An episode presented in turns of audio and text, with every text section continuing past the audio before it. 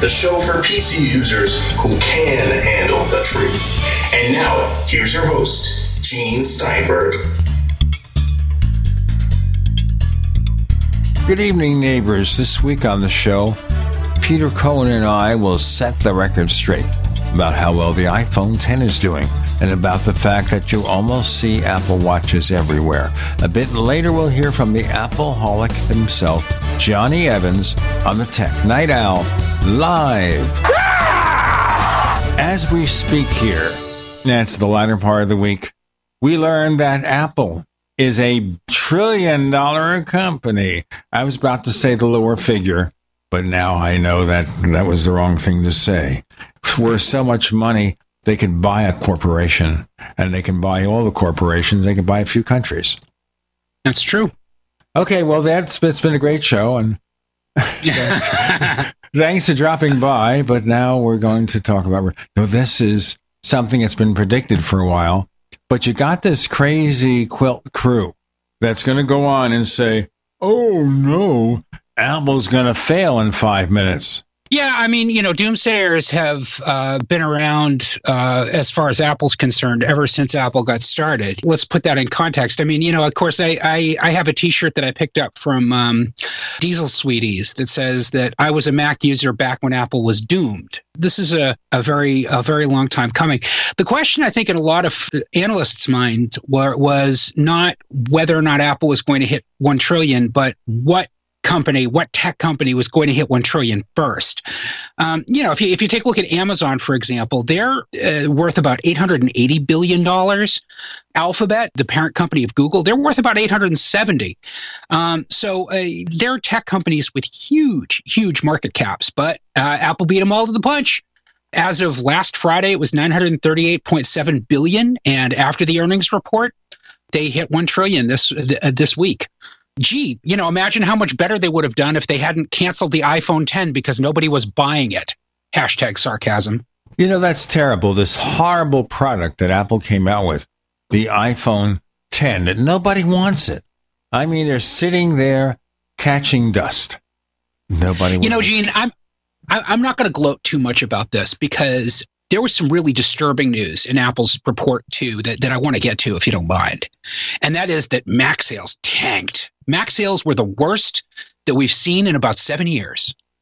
Really awful. I mean, it, Apple is, yeah, I, I don't know what is going on with Apple and the Mac anymore. I came to the platform because of the Mac. I we've talked about this before, Gene.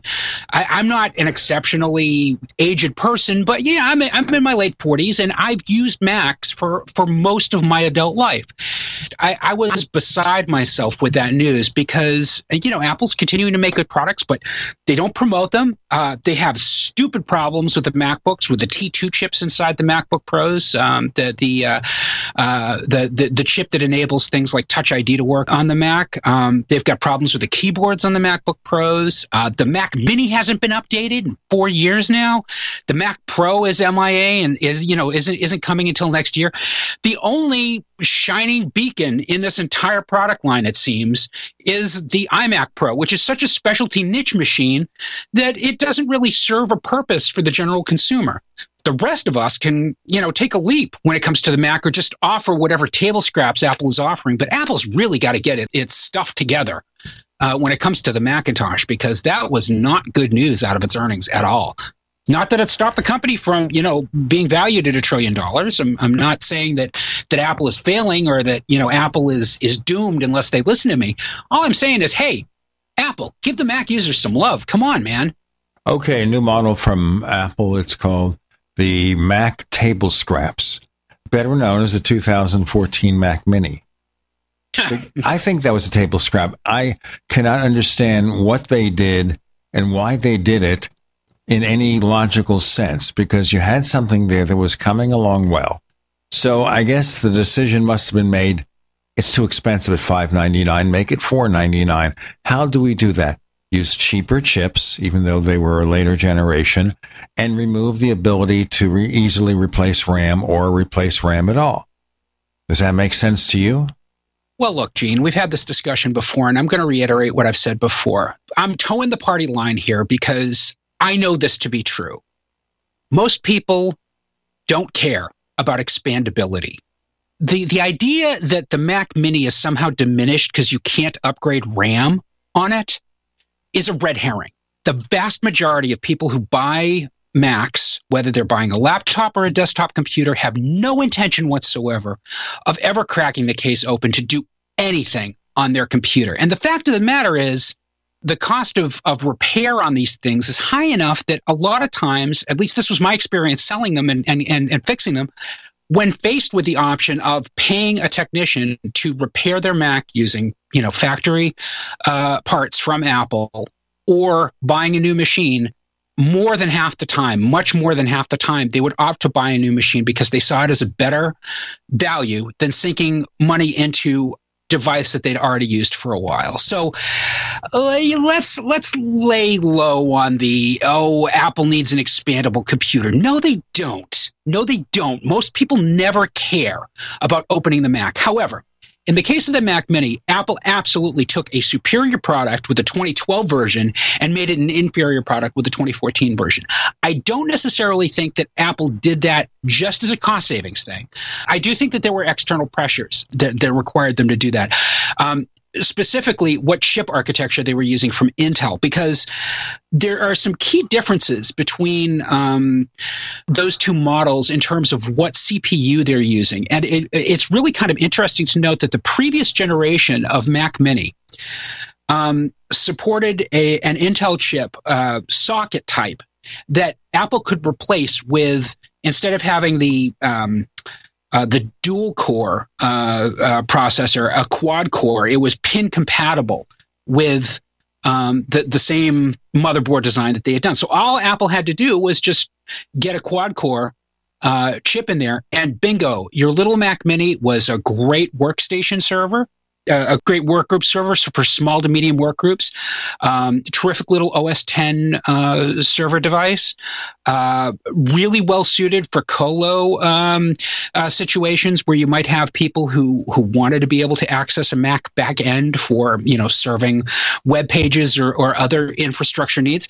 Very delightful adaptable little machine because you could get a quad core processor in there and you know just do twice as much um, uh, in the same number of cycles that you could on the other machine.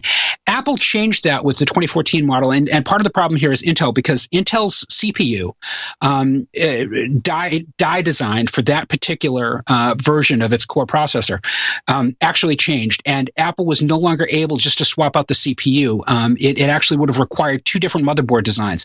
As a cost savings measure, Apple decided, okay, everything's going to be dual core uh, in this generation. But then they haven't touched it in four years, and that's on Apple.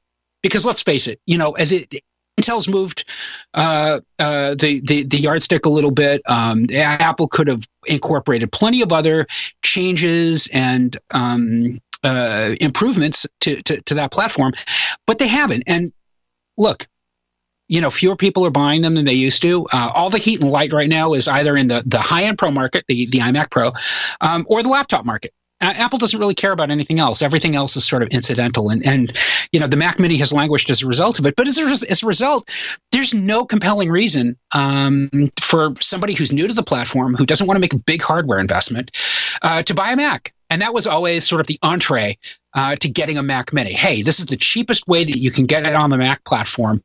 And you can even recycle your monitor and your mouse and your keyboard if you don't want to spend a lot. But, you know, people aren't replacing um, their, uh, um, their, uh, their uh, desktops with new desktops. They're replacing them with laptops.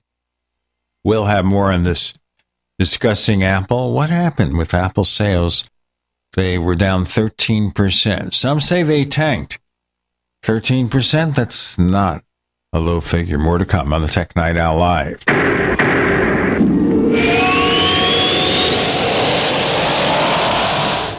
Attack of the Rockoids has been well received by critics and readers alike. It's a thrill a minute story you'll never forget. A former U.S. military intelligence officer is haunted by intense dreams about a beautiful woman pleading for his help after a terrible battle in outer space. But the dreams turn out to be true and thrust him into a telepathic love affair with a woman whose faraway planet is intent on destroying the Earth. And now the gripping tale continues in The Coming of the Protectors. It's the second book of the Rockoids trilogy, a galaxy spanning adventure that pits our hapless heroes against powerful, fanatical enemies that threaten the lives of freedom loving beings everywhere.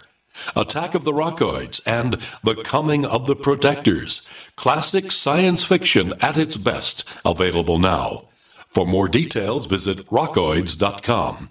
That's R O C K O I D S dot com. It's been said any society is only three missed meals away from chaos. Those times may be near. Think about it. Our country faces multiple terrorist threats and aggressions from Russia and North Korea. Social unrest and violent marches yet again may lead to looting of stores and city shutdowns. And our crumbling infrastructure leaves our power grid vulnerable to long-term outages from a single cyber attack. When the chaos from any one of these threats arises, the government knows it can't provide during a widespread national emergency. That's why you need your own plan for self-reliance. That's where My Patriot Supply comes in. Get a four week survival food supply for only $99. That includes breakfast, lunches, and dinners. Order online at preparewithgcn.com. 99 bucks for four weeks of survival food that tastes like homemade cooking and lasts up to 25 years from My Patriot Supply. Get your kits today at preparewithgcn.com. Free shipping is included. Preparewithgcn.com.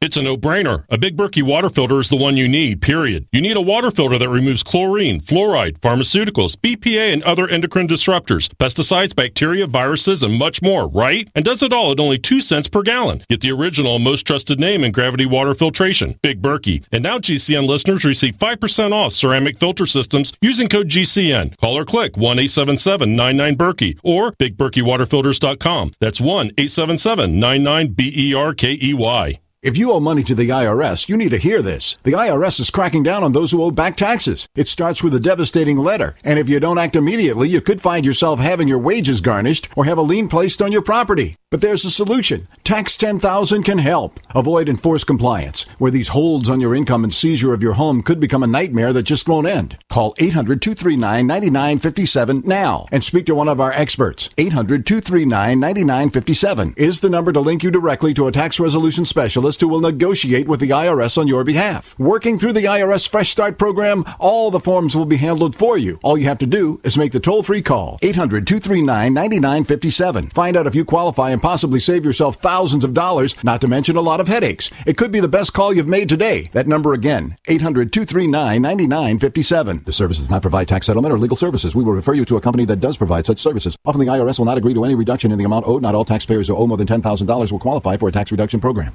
Healthcare reform is confusing. With the loss of the Obamacare mandate, those needing help can now choose an affordable alternative. By joining Liberty HealthShare, you're part of a community of health conscious Americans all over the country who control their own healthcare costs and choices. Liberty HealthShare is not insurance, it is an association of self pay patients who unite with like minded people to share the cost of their medical needs. Neighbor helping neighbor. Learn more now by going to libertyoncall.org. That's libertyoncall.org.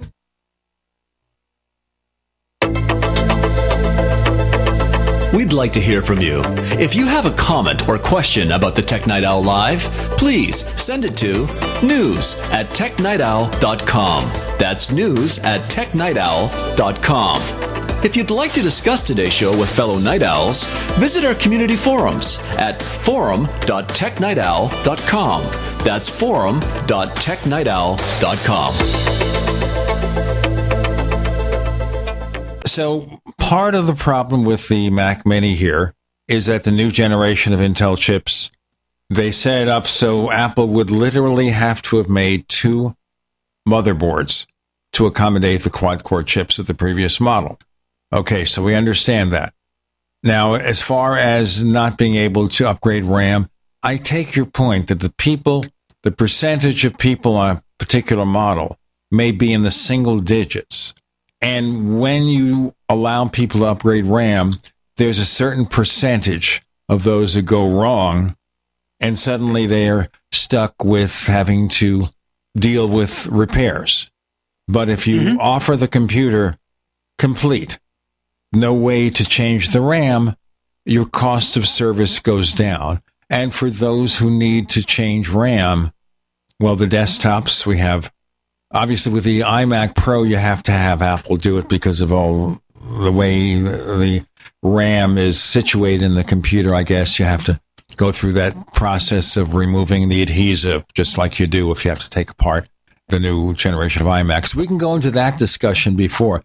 I also take it here there apparently is a new business upgrade cycle. A lot of businesses haven't upgraded their computers in years, and they've come to accept Windows 10 as an acceptable operating system. So that particular quarter, no new Macs came out because the new Mac Pros didn't come out till after the quarter ended. And then there was a more of an emphasis on the standard business desktops or notebooks. And Apple was out of the picture. So they bought yeah. different kinds of computers. That's a specific quarter.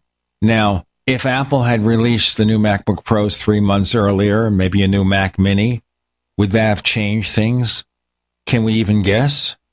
Oh, I don't think that uh, Apple releasing a, a, a Mac Mini early in this most recently reported quarter would have made a, a huge material difference uh, in terms of overall Mac sales. Because, like I said, the, the Mac Mini is a niche but it's a lovely niche, and I wish that Apple would do more to buoy it and support it than they do. And we don't want to hear how much Tim Cook loves the Mac Mini. He just adores the Mac Mini. This is Fab Gear. I'm joking here, but they love the Mac Mini. If you love the Mac Mini, upgrade the darn thing. Show a new version. There was no reason that Apple couldn't have kept pace with Intel's chip developments unless they then did something with the following chip that would have required a major logic board redesign. I don't know. But assuming things were fairly easy to handle, Apple should have been able to upgrade the Mac Mini every year or two with a standard refresh and said, look, we love this computer. Or maybe they decided to set it aside like they did with the 2013 Mac Pro and they have an idea to really fix that thing.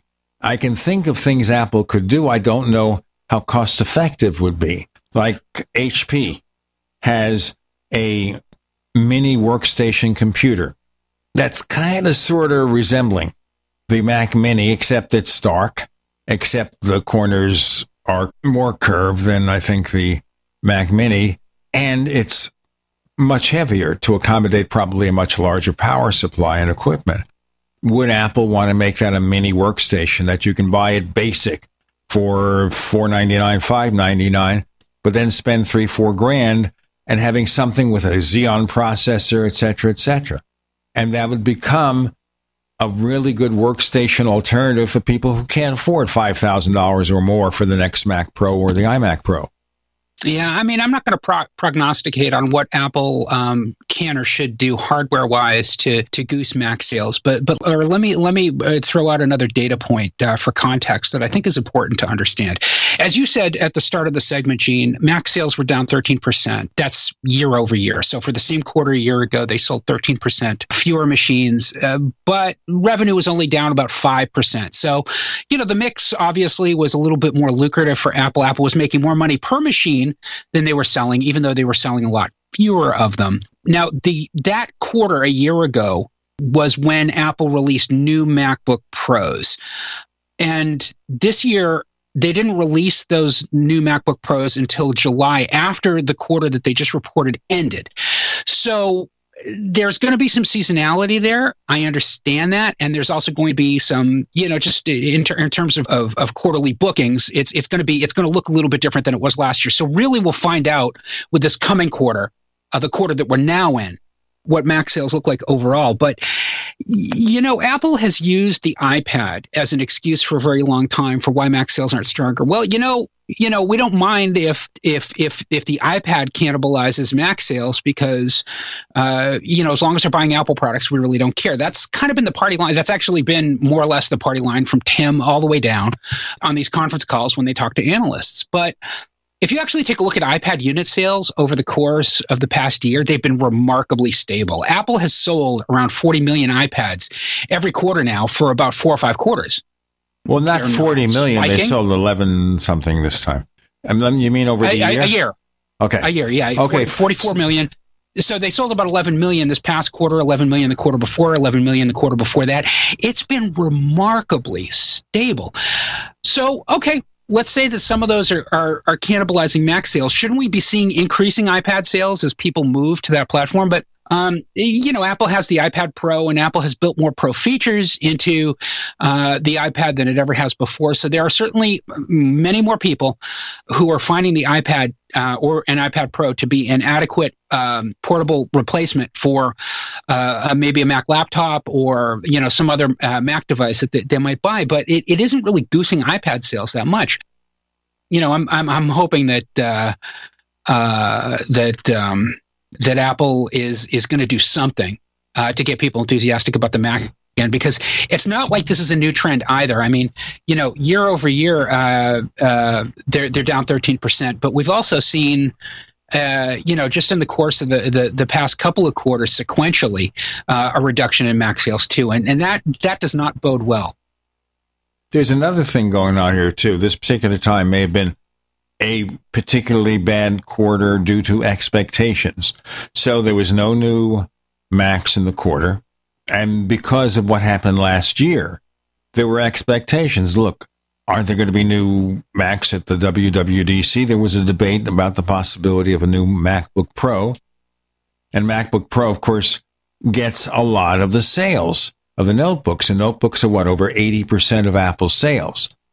So if the MacBook Pro had come out a month earlier, that could have maybe not made it an up quarter, but maybe made some of the difference because of that. Yeah, the well, expectations of a new model. And Apple, unlike other companies, doesn't look at sales on a quarterly basis.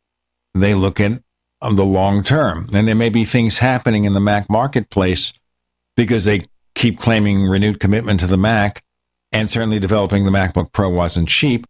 There are things in the pipeline coming this quarter, next quarter, that may indeed indicate something interesting. Let's go into those possibilities. More to come with Peter Cohen. I'm Gene Steinberg. You're in the Tech Night Owl Live.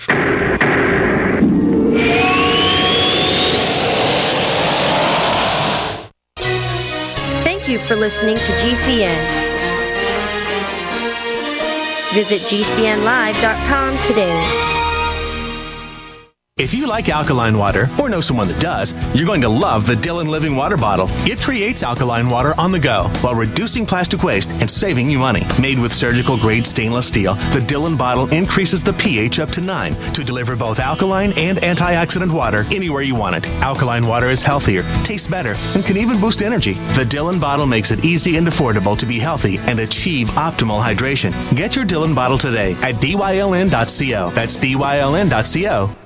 Water is the single most important thing your body needs, so you want to be sure it's the best for you and your family. Since 2005, thousands have depended on Berkey purified water. The Berkey Guy provides the lowest priced filtration systems in every size. For incredibly delicious water now and in an emergency, get to goberkey.com or call 877 886 3653. 877 886 3653. Goberkey.com.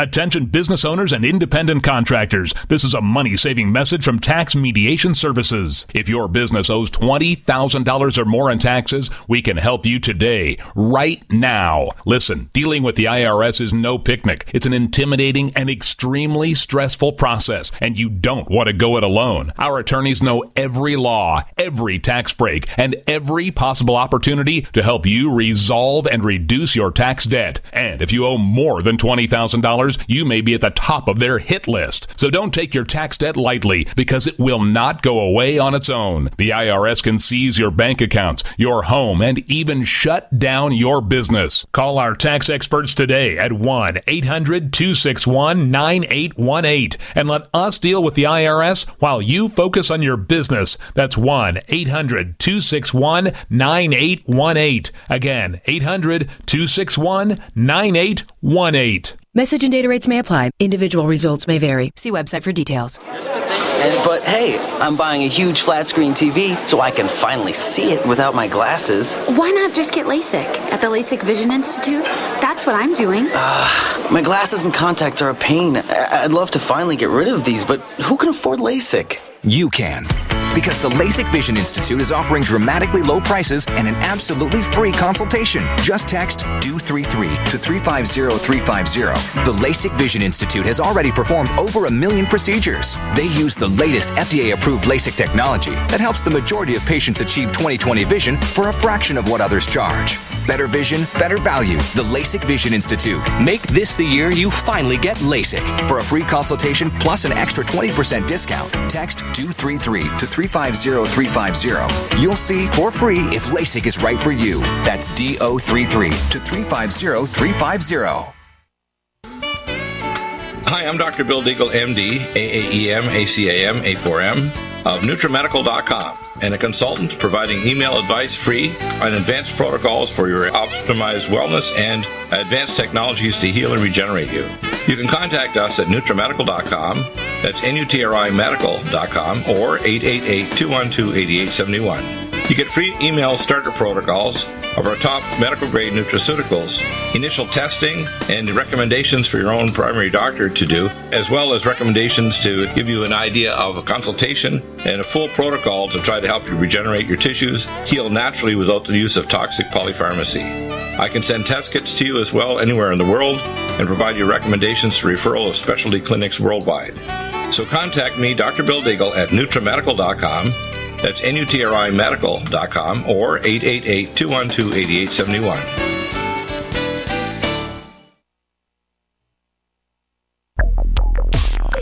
Live with Gene Steinberg. It's the Tech Night Owl. Because you never know what's going to happen next.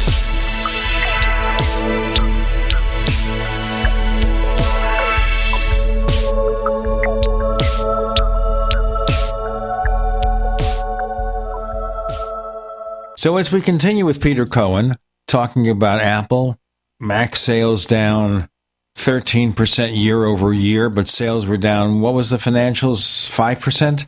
Because the product mix was. Revenue was down 5%, but, but, but unit sales were down 13. I kind of think here they wouldn't have developed an iMac Pro if they didn't expect to have something that is going to have some traction because it wasn't cheap to develop a brand new cooling system to stick Xeons in that machine. Clearly, they spent money on building a new MacBook Pro, and now they made the changes customers wanted for the 2018 models. And when it came out in 2016, the first edition, they said, why can't it handle 32 gigs of RAM? And Apple's reason was logical. Well, if we use that memory controller, it's going to consume more battery life. So what did they do this year? They put that memory controller in, or the latest version with the 32 gigs of RAM, higher performance RAM, and a larger battery to compensate. By using the newer Intel chips, especially the six core, performance has really, really gone up. Not so much in graphics. The most expensive MacBook Pro is over $6,700.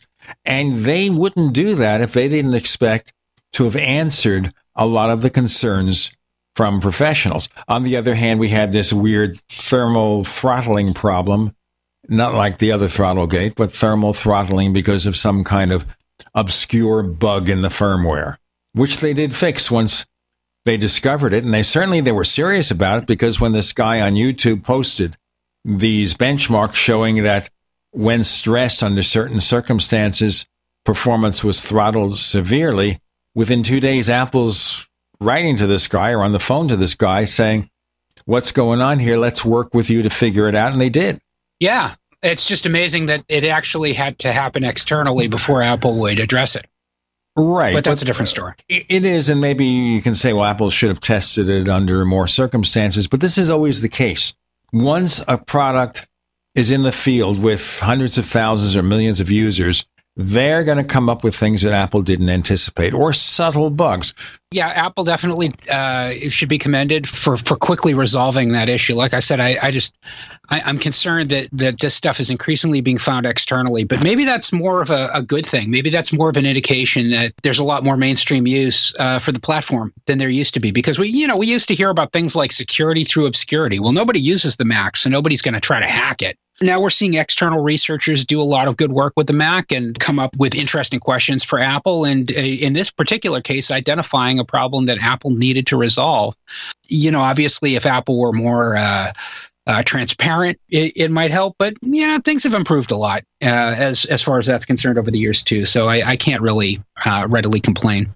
I think that's one of the things Tim Cook has brought there: more transparency to the company, and certainly something like this. As soon as that problem was confirmed, two days. They're in touch with them. A huge corporation is contacting this guy to fix a problem with the performance of the new MacBook Pros. And then, even just as important, they get the update fixed and out really, really fast. What was it, a day or two more? The thing is, here is I'm on the fence about what Apple is doing about the Mac.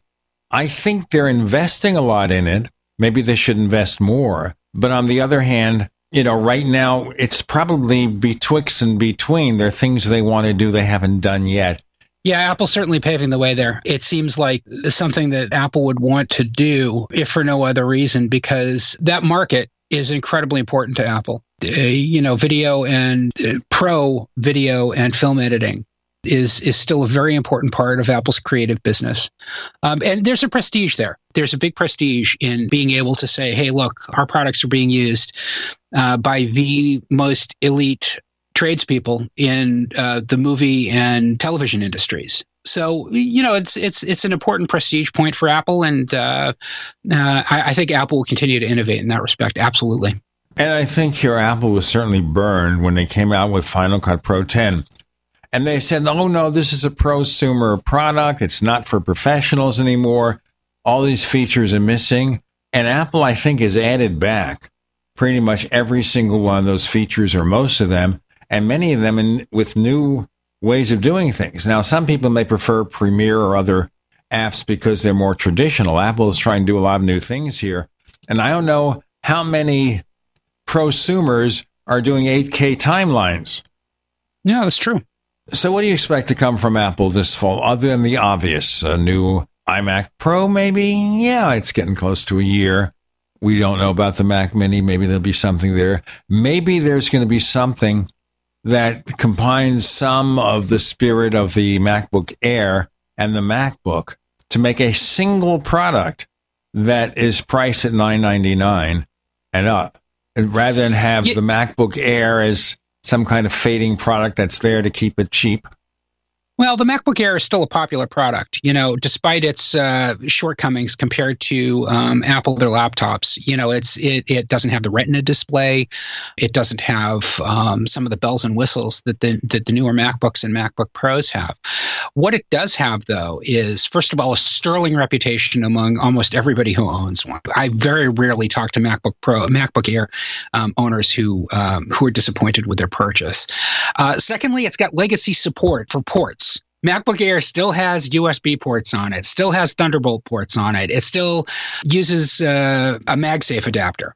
It's Apple's final hurrah for some of this tech that, uh, quite frankly, a lot of a lot of Mac owners are still very heavily invested in and still really appreciate uh, very much. So I expect the MacBook Air to continue for a good long time. In terms of this year, I don't know that Apple really has a huge uh, reveal planned. I, I certainly don't know, but I don't think that Apple has a big reveal planned for later this year. Some innovative new Mac design, whether it's a desktop machine or, or, or a laptop machine or anything like that. I think Apple is hedging its bets a little bit with Mojave. There's yeah, some some cool customer facing features uh, in Mojave. Mojave is really tightening up um, a lot of the underlying technology that Apple introduced with High Sierra last year. This is uh, as we predicted coming into the year. This is very much a snow leopard style year. This is a year for Apple to sort of correct past mistakes and get the ship righted when it comes to getting all the software on the Macintosh working the way that it's supposed to. Um, I think that Mojave is going to occupy a big spot spotlight for Apple and the Mac this fall. And of course, Apple is going to have an iPhone reveal later this year. You know, whatever is going to replace the iPhone 10, whatever is going to replace the iPhone 8 that will continue. I don't think that this is the year for uh, ridiculous Mac innovation. I, I don't think that we're going to see that this year. What about 2019 then? If there's no ridiculous Mac innovation this year, just basically refreshes unless there's a new Mac Mini. What comes in 2019? The Mac Pro. Apple's already said that the Mac Pro is coming. So next year will be the Mac Pro year. What that actually translates into, though, is is still up in the air. We know that Apple has integrated its hardware design engineers with the software engineers that are making the technology to run on the Macs. And they're really closely working with technical professionals who rely on these devices to make sure that whatever device they come up with is the one that those people actually want to use. Because this seemed to be one of the key mistakes that Apple made in 2014. It created this new Mac Pro to replace the old Mac Pro, but out of hubris, it really didn't seem to involve the people who are working with them too much to actually find out if that trash can shaped Mac Pro was really what they were looking for. And what you ended up with was people who are begrudgingly buying them um, shoehorning them into their workflows, but not really happy with them. And I don't think that Apple wants to make that mistake again. They've already alienated a lot of people who, quite frankly, in many cases have left the platform or replaced their Macs with quote unquote Hackintoshes, PCs that are adapted to work on Mac software, maybe not 100% as well as an actual native Mac, but have done so because they can outfit a PC clone with high end hardware and see performance in excess of what they can do with, with actual Apple hardware. A new model name from Mac, the Mac Shoehorn. More to come on the Tech Night Owl Live.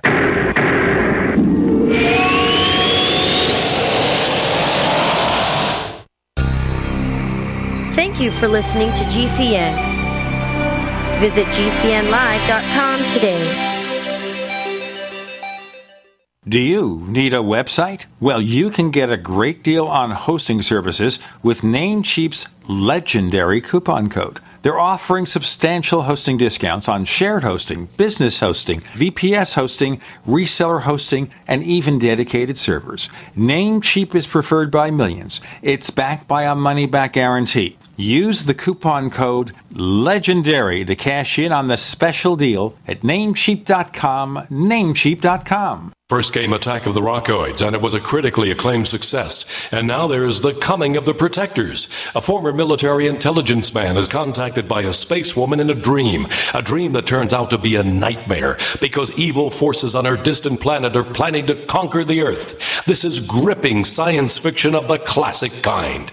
Attack of the Rockoids and The Coming of the Protectors. Find out more at rockoids.com. That's rockoids, R O C K O I D S.com. This is Fred. Uh, hi, I'm Fred. Fred's a repeater. I tend to repeat. Fred has a business. I do have a business. And a problem. Fred repeats the same tired advertising over and over, and now it doesn't work. Over and over. But Fred is about to see a vision. I'm seeing a vision. Advertising on the Genesis Communications Network is the smart way for Fred to reach his potential customers with the most affordable national advertising rates, period. Get started today with GCN, the Genesis Communications Network. Just email advertise at gcnlive.com.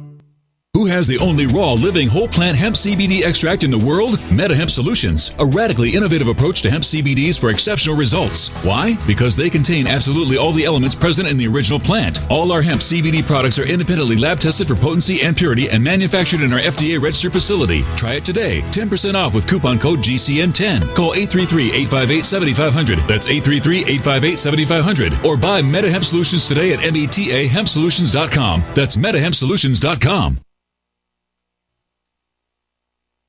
You have been lied to. Generation after generation, time after time after time. If you follow the money, then you understand why America's in the condition it's in. You know, you created the Federal Reserve in 1913 through lies.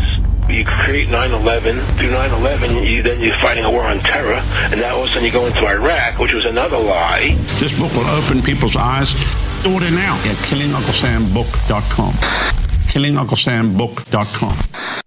Have you checked your Google search results lately? Search results are usually the first impression that people form of you or your business, so make sure that they create a positive impression with ReputationDefender.com. What the internet says about you can have a big impact on your life and your livelihood, even if it's not true. Fortunately, you can now control how you look online and in online search results with ReputationDefender.com. Call 800 831 0771 now. That's 800 831 0771 for your free reputation analysis. If you have negative material from an ex employee, upset patient, or former client, newspaper article, legal issue, social media, or other source showing up in your search results, you can combat it with ReputationDefender.com. Our dedicated experts in patented technology can help make your online search results look their best. Call 800 831 0771 to learn more. 800 831 0771. That's 800 831 0771. Or visit ReputationDefender.com. Hunters, anglers, campers, and survivalists. Get back to nature. Expand your horizons with the highest quality, most versatile, unique slingshots and sling bows on the market at slingbow.com. Slingbow products are compact and models start from just $17.98. They're perfect for your bug out bag or storing in your vehicle. Give yourself and your loved ones the excitement and tradition of Slingbow, a new frontier in archery and truly modern twist on this primitive survival tool. Feel the thrill only at slingbow.com.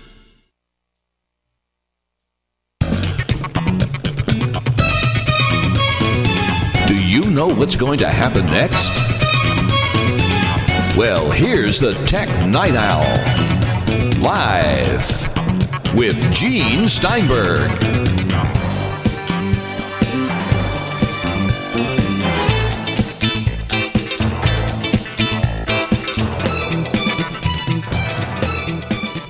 We got Peter Cohen. I'm Gene Steinberg. We're talking about Apple and the commitment to the Mac.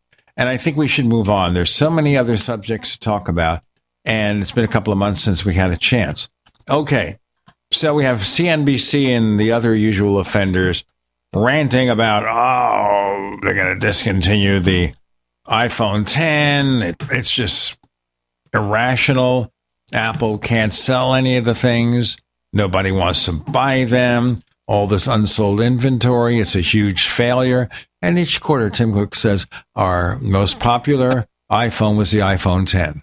They said that in the December quarter, in the March quarter, and a couple of days after all these uh, alleged pundits were raving, it also happened with the June quarter. So we have the smartphone that Apple says is tops, and they keep saying it's a failure.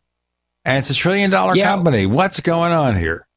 As far as I can tell, patient zero for all of this iPhone 10 is a failure and Apple's going to kill it crap came from a guy named Neil Campling.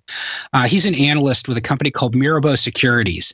And he pointed to earnings reports from an Apple supplier named Cognex as indication that Apple was not producing as many iPhone 10s as it initially expected. And of course, his evidence was wrong you know and this is one of the big problems i think with a lot of the analysis that happens around apple and other tech companies is that you know apple and, and other tech companies are not in the habit of opening the kimono if you will for uh, lack of a better term to analysts or to other business experts to really understand how their operations exist because obviously that secret sauce you know apple's supply line operations um, are top secret because that's how apple makes its money. But a lot of these analysts, like uh, Campling from Mirabaud, um, infer from Apple suppliers when they make uh, earnings statements how Apple is doing because. In, in absence of, of better data, that's what they do. Uh, the problem is that Apple is not necessarily sourcing all of its OLED displays for the o, uh, for the iPhone 10 from Cognex, or Apple may have ordered you know a certain amount in one quarter and then had a backlog of inventory that it needed to move through uh, before it made another order or maybe it just wasn't happy with the product quality that it was seeing. And again sourced it from somewhere else. There are all these little variables that these analysts in some cases fail to take into account or maybe underestimate the influence of or, or just don't know about. Think about this, Peter. Tim Cook has said on more than one occasion, you can take one or a few supply chain metrics and infer anything about demand, sales, etc. He says this over and over again. If these and the people will analysts listen, don't listen No, they're too stupid. And I'll say they're stupid. I mean, how many times do you need to be wrong before someone gets up there and say, Hey, you say this over and over again. You're the royal chloride wolf.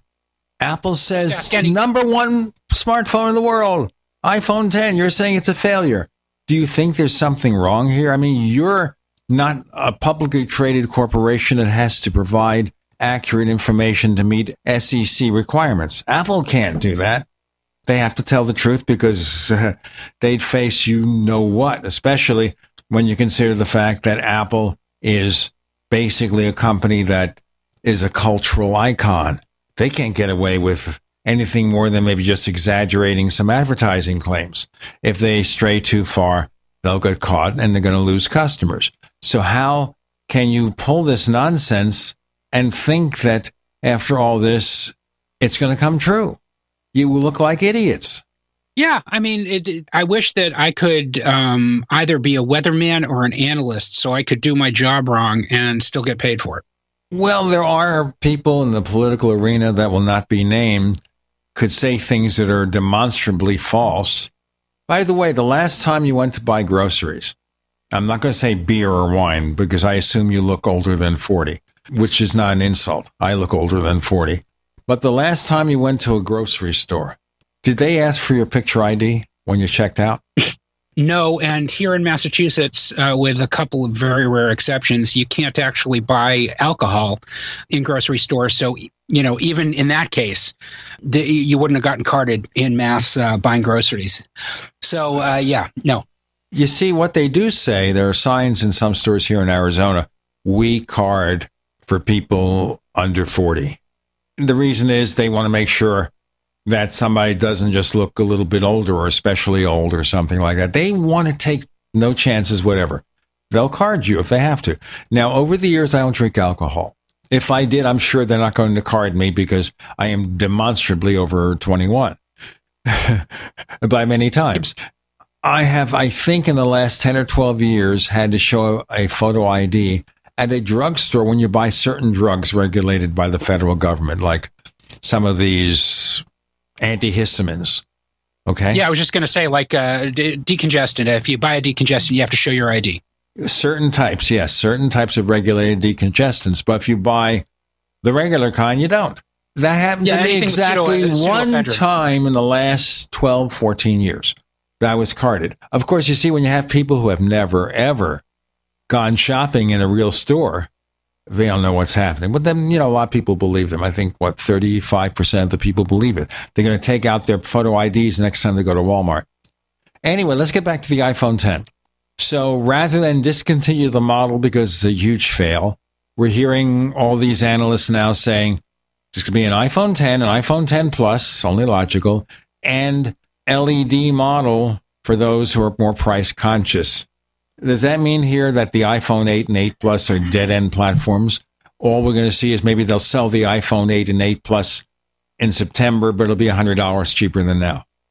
Well, yeah, I mean the the mix of what Apple is selling as far as uh, phones is is a very interesting point, Gene. Um, and, the iPhone 10 did gangbusters. You know, Apple Apple's telling everybody that right up front. And gosh, you know, just anecdotally, I've noticed in probably the last three months more people with iPhone 10s and also with Apple watches. I've seen a lot more Apple watches this year than I've ever seen before, and I've been wearing an Apple Watch now ever since they came out. Uh, but I, I, you know, cannot believe how many people I'm, I'm seeing wearing um, Apple watches these days. So clearly, you know, Apple is is selling a lot of them, and uh, you know, it's it, it it's it's interesting to me that the average selling price uh, of an iPhone for this past quarter is up, which means again reinforces the idea that people are buying the iPhone 10 and maybe the 8 Plus as opposed to lower end models, even though Apple has a pretty wide variety of iPhones available for sale right now. They even um, went lower in price. They reduced the price of the iPhone SE, which is the kind of phone my wife loves. She likes those really small iPhones. They reduced the price to 349. You can go to AT&T on their next program and pay $11.74 a month for an iPhone which is SE. ridiculous for a brand new phone. You know, a brand new Um, phone, and it's chump change. Just give up you know, a pizza. This, you know, one less pizza this month, and you have yourself Yeah, two- a brand new two- iPhone. Or two crappuccinos from Starbucks. You know, it's it's the same story. But yeah, absolutely. You know, there are affordable ways to get an iPhone, uh, but people are spending a lot of money on the premium phones, and Apple has always made more money on the premium phones than it's made on anything else. So, you know, that that uh, increased um, profitability on the phone is is again an indication that the iPhone 10 um, is is selling very well. But to to your question, Gene. I'm going to put my I'm going to project my my my my desire more than actually point to any factual information. I don't think that we're done with the iPhone 8 um, form factor yet. That is still enormously popular, and I think that that even if Apple does roll out now an iPhone 10 Plus, as has been rumored this year, that makes perfect sense because people do like the larger iPhone dimensions. Um, I think people will still want um, an iPhone 8 or iPhone 9 or whatever Apple ends up coming out with this year, uh, simply because it's a form factor that they're more comfortable with. Some of the features like Face ID uh, make people uneasy. Animoji is, is cool and, and you know fun in ads and stuff like that, but I don't really see people uh, using it in any serious or significant way right now.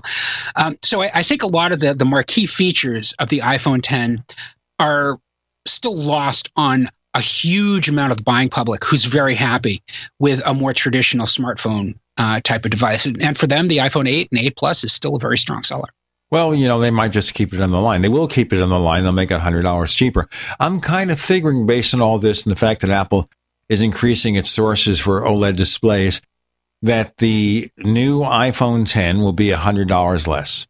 It'll be 899 and the iPhone 10 Plus will be $999. And then with a bigger iPhone 10 Plus, more and more people will buy them. And it'll be number one with a bullet. Hey, we got more to come with Peter Cohen. I'm Gene Steinberg. You're in the Tech Night Owl Live.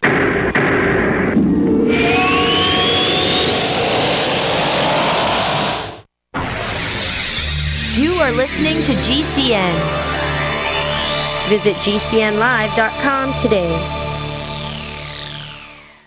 Attack of the Rockoids has been well received by critics and readers alike. It's a thrill a minute story you'll never forget. A former U.S. military intelligence officer is haunted by intense dreams about a beautiful woman pleading for his help after a terrible battle in outer space. But the dreams turn out to be true and thrust him into a telepathic love affair with a woman whose faraway planet is intent on destroying the Earth. And now the gripping tale continues in The Coming of the Protectors. It's the second book of the Rockoids trilogy, a galaxy spanning adventure that pits our hapless heroes against powerful, fanatical enemies that threaten the lives of freedom loving beings everywhere. Attack of the Rockoids and The Coming of the Protectors. Classic science fiction at its best, available now. For more details, visit rockoids.com. That's R O C K O I D S dot com. Bacon lovers, we ship free. Try our amazing bacon. No refrigeration required. Proprietary value added packaging provides 10 years shelf life and protects the leanest, thickest, center cut, fully cooked bacon in America today. Ready to eat right from the pouch or warm and serve. Savory and delicious. Wholesale price for your everyday use. Order today at readytoeatbacon.com. Readytoeatbacon.com. Hi, I'm Dan Pilla. I started fighting the IRS over 40 years ago when they tried to seize my mother's house. I sued the IRS and won. I beat the IRS then, and I've been beating them ever since. I wrote the book on tax debt settlement, and I've helped thousands of people deal with tax problems they thought might never be solved. I can help you too. If you owe taxes you can't pay, don't wait another day. There's no such thing as a hopeless tax case. Call 800-34-NO-TAX or go to my website, danpilla.com. That's danpilla.com, danpilla.com. Welcome back to Tech Night Owl Live, where you never know what's going to happen next. And now, it's Uncle Gene. Yeah, it's him.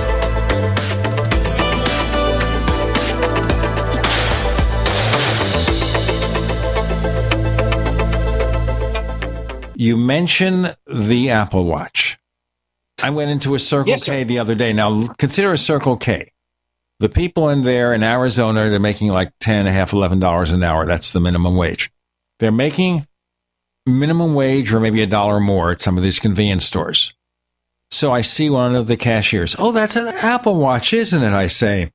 And she says, yes.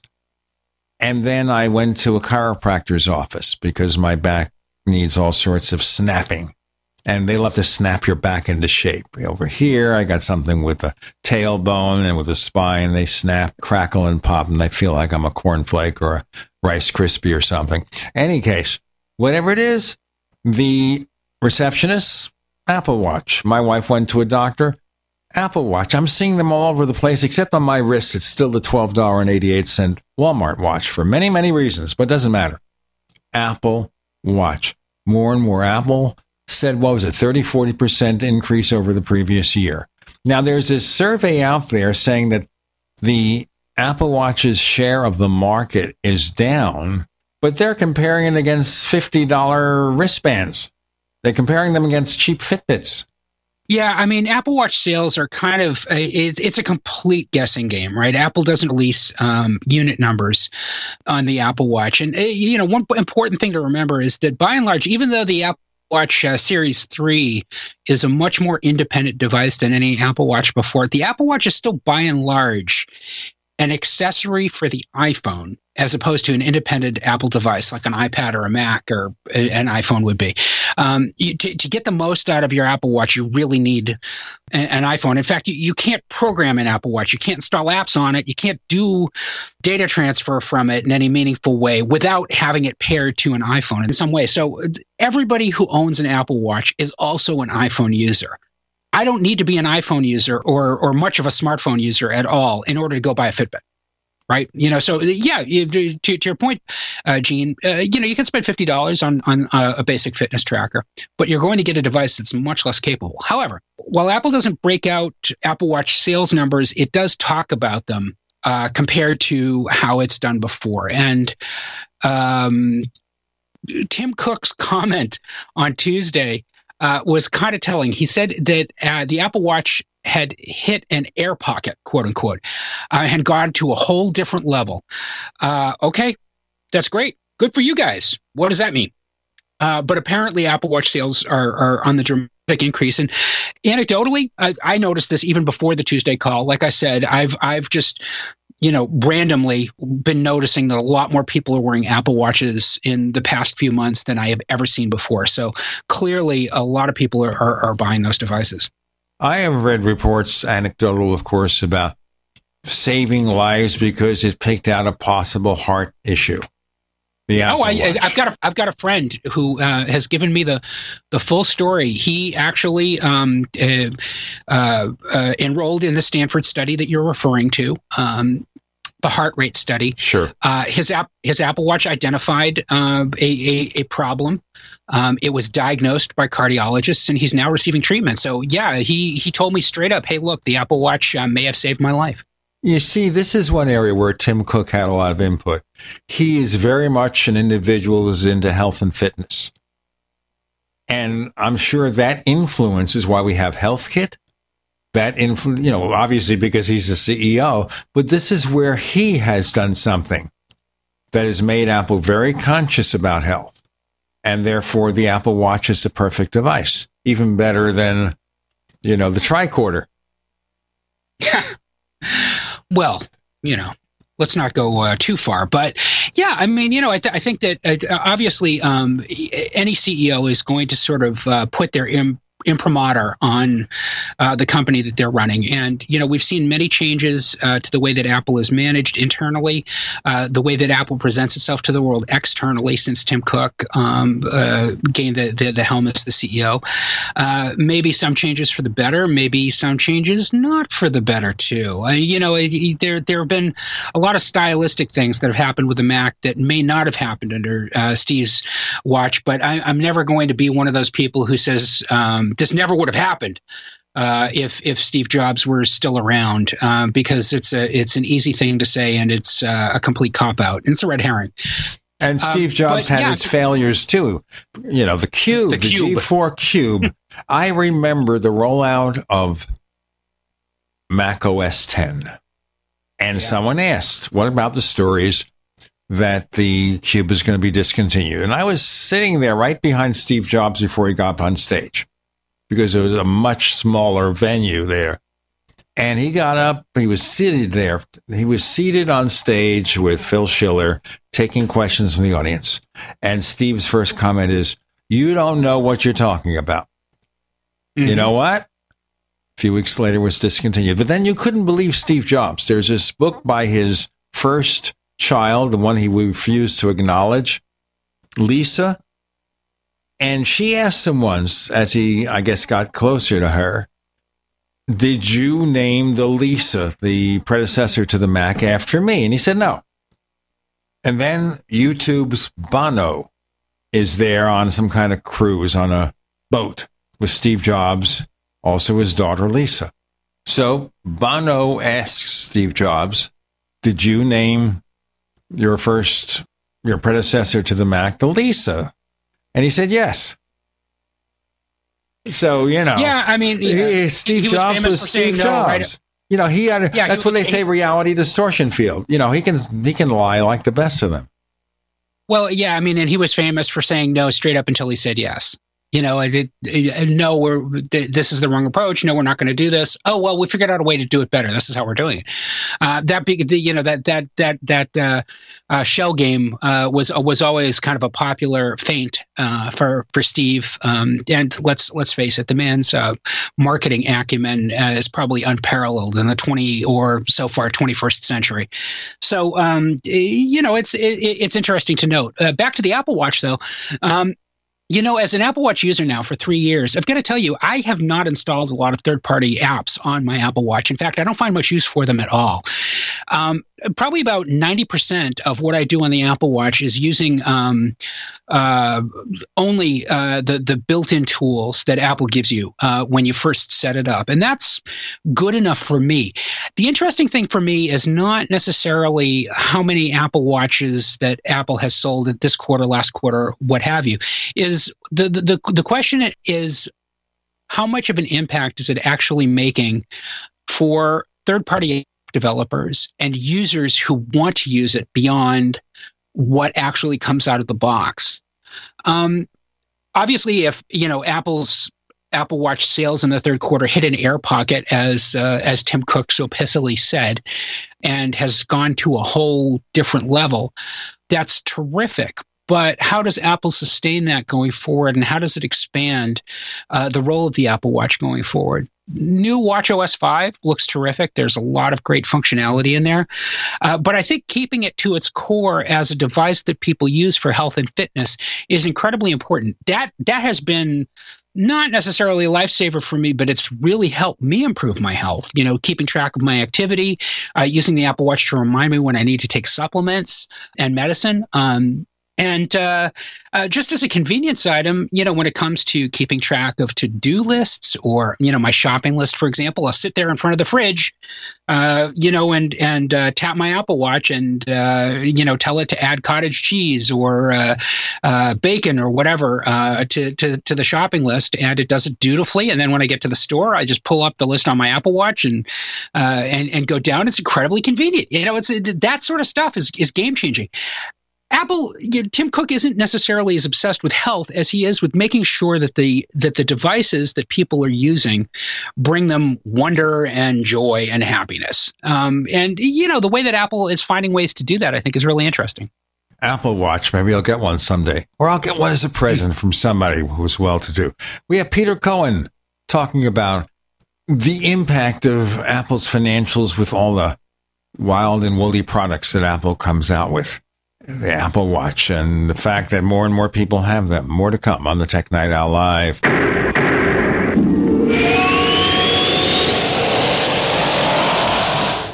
Attack of the Rockoids has been well received by critics and readers alike. It's a thrill a minute story you'll never forget. A former U.S. military intelligence officer is haunted by intense dreams about a beautiful woman pleading for his help after a terrible battle in outer space. But the dreams turn out to be true and thrust him into a telepathic love affair with a woman whose faraway planet is intent on destroying the Earth. And now the gripping tale continues in The Coming of the Protectors. It's the second book of the Rockoids trilogy, a galaxy spanning adventure that pits our hapless heroes against powerful, fanatical enemies that threaten the lives of freedom loving beings everywhere. Attack of the Rockoids and The Coming of the Protectors. Classic science fiction at its best, available now. For more details, visit rockoids.com.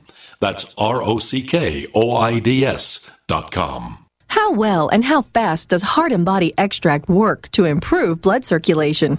Listen. My name is Ellis, and I'm 66 years old, and I live in Jacksonville, Florida. Two years ago, I was diagnosed as having clogged arteries. I had 70% blockage in one artery leading to my heart. They wanted me to go on Plavix, but I refused, knowing the negative side effects. Heart and Body Extract is a unique balance, synergy, and proportion of herbs reaching from head to toe at maximum absorption around 95% at the cellular level. Within the first month, I felt a dramatic difference. The heaviness in my legs was reduced, and within two months, I felt completely normal. Your natural organic herbal formula for heart health is Heart and Body Extract. Heart and Body Extract comes with a 100% ironclad money back guarantee. Details at hbextract.com or call 866 295 5305 for Heart and Body Extract. Call 866 295 5305. 866 295 5305 for Heart and Body Extract. Are you afraid to go to the mailbox because of letter after letter from the IRS? Are they stacking on more and more penalties and interest? By now, you know the problem won't go away on its own. Don't let the IRS chase you to your grave with penalties and interest and liens and levies. You need real help now. I'm Dan Pilla. I wrote the book on tax debt settlement, and I help thousands of people solve tax problems they thought couldn't be solved. I can help you too. Call 834 no tax or go to my website danpilla.com. That's danpilla.com. danpilla.com.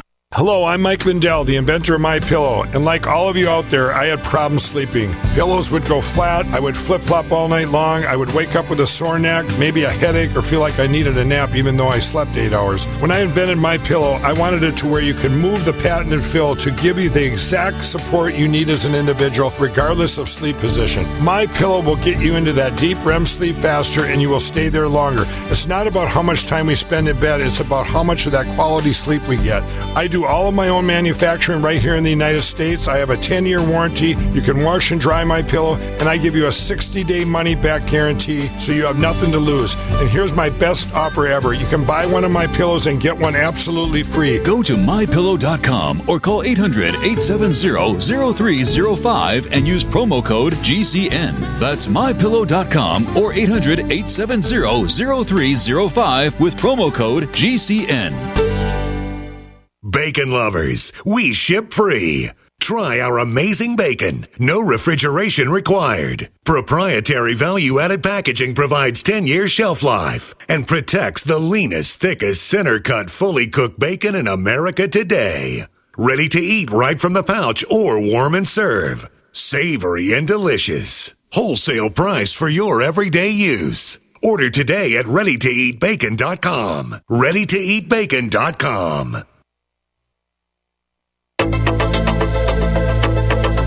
We'd like to hear from you.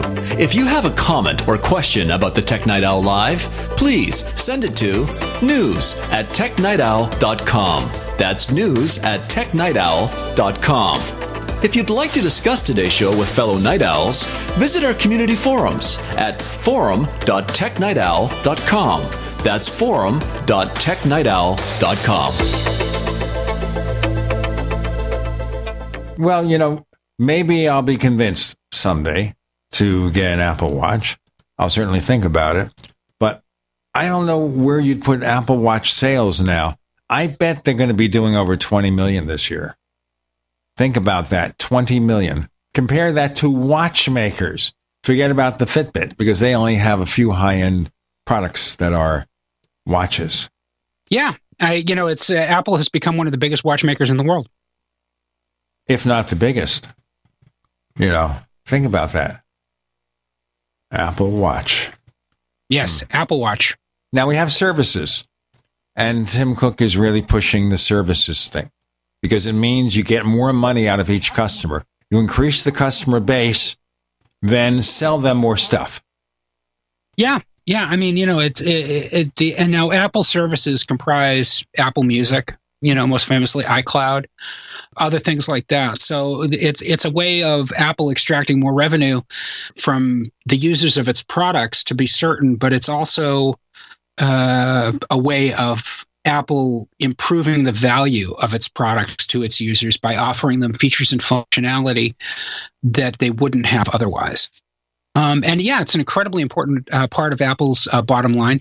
You know, years ago, uh, when Apple first started uh, reporting uh, services revenue, Steve Jobs at the time was quick to dismiss it as, you know, this is just a hobby for us. This isn't a serious business, uh, or this is a, we're not planning on making money this way. you know, we're, we're going to keep making money on hardware. And Apple, indeed, contrary to almost every other company out there, makes a huge amount of money on its hardware it, you know, it, it was another record uh, uh, for for a June quarter when it came to revenue. The the the company um, announced a huge amount of um, uh, what was it, nine point five billion, I think. Uh, in in sales, uh, Apple services revenue rather for the third quarter, which is the highest ever. Um, and uh, you know, year over year, tremendous, tremendous growth. Uh, 7.3 for the same quarter last year, 9.5 billion uh, this year.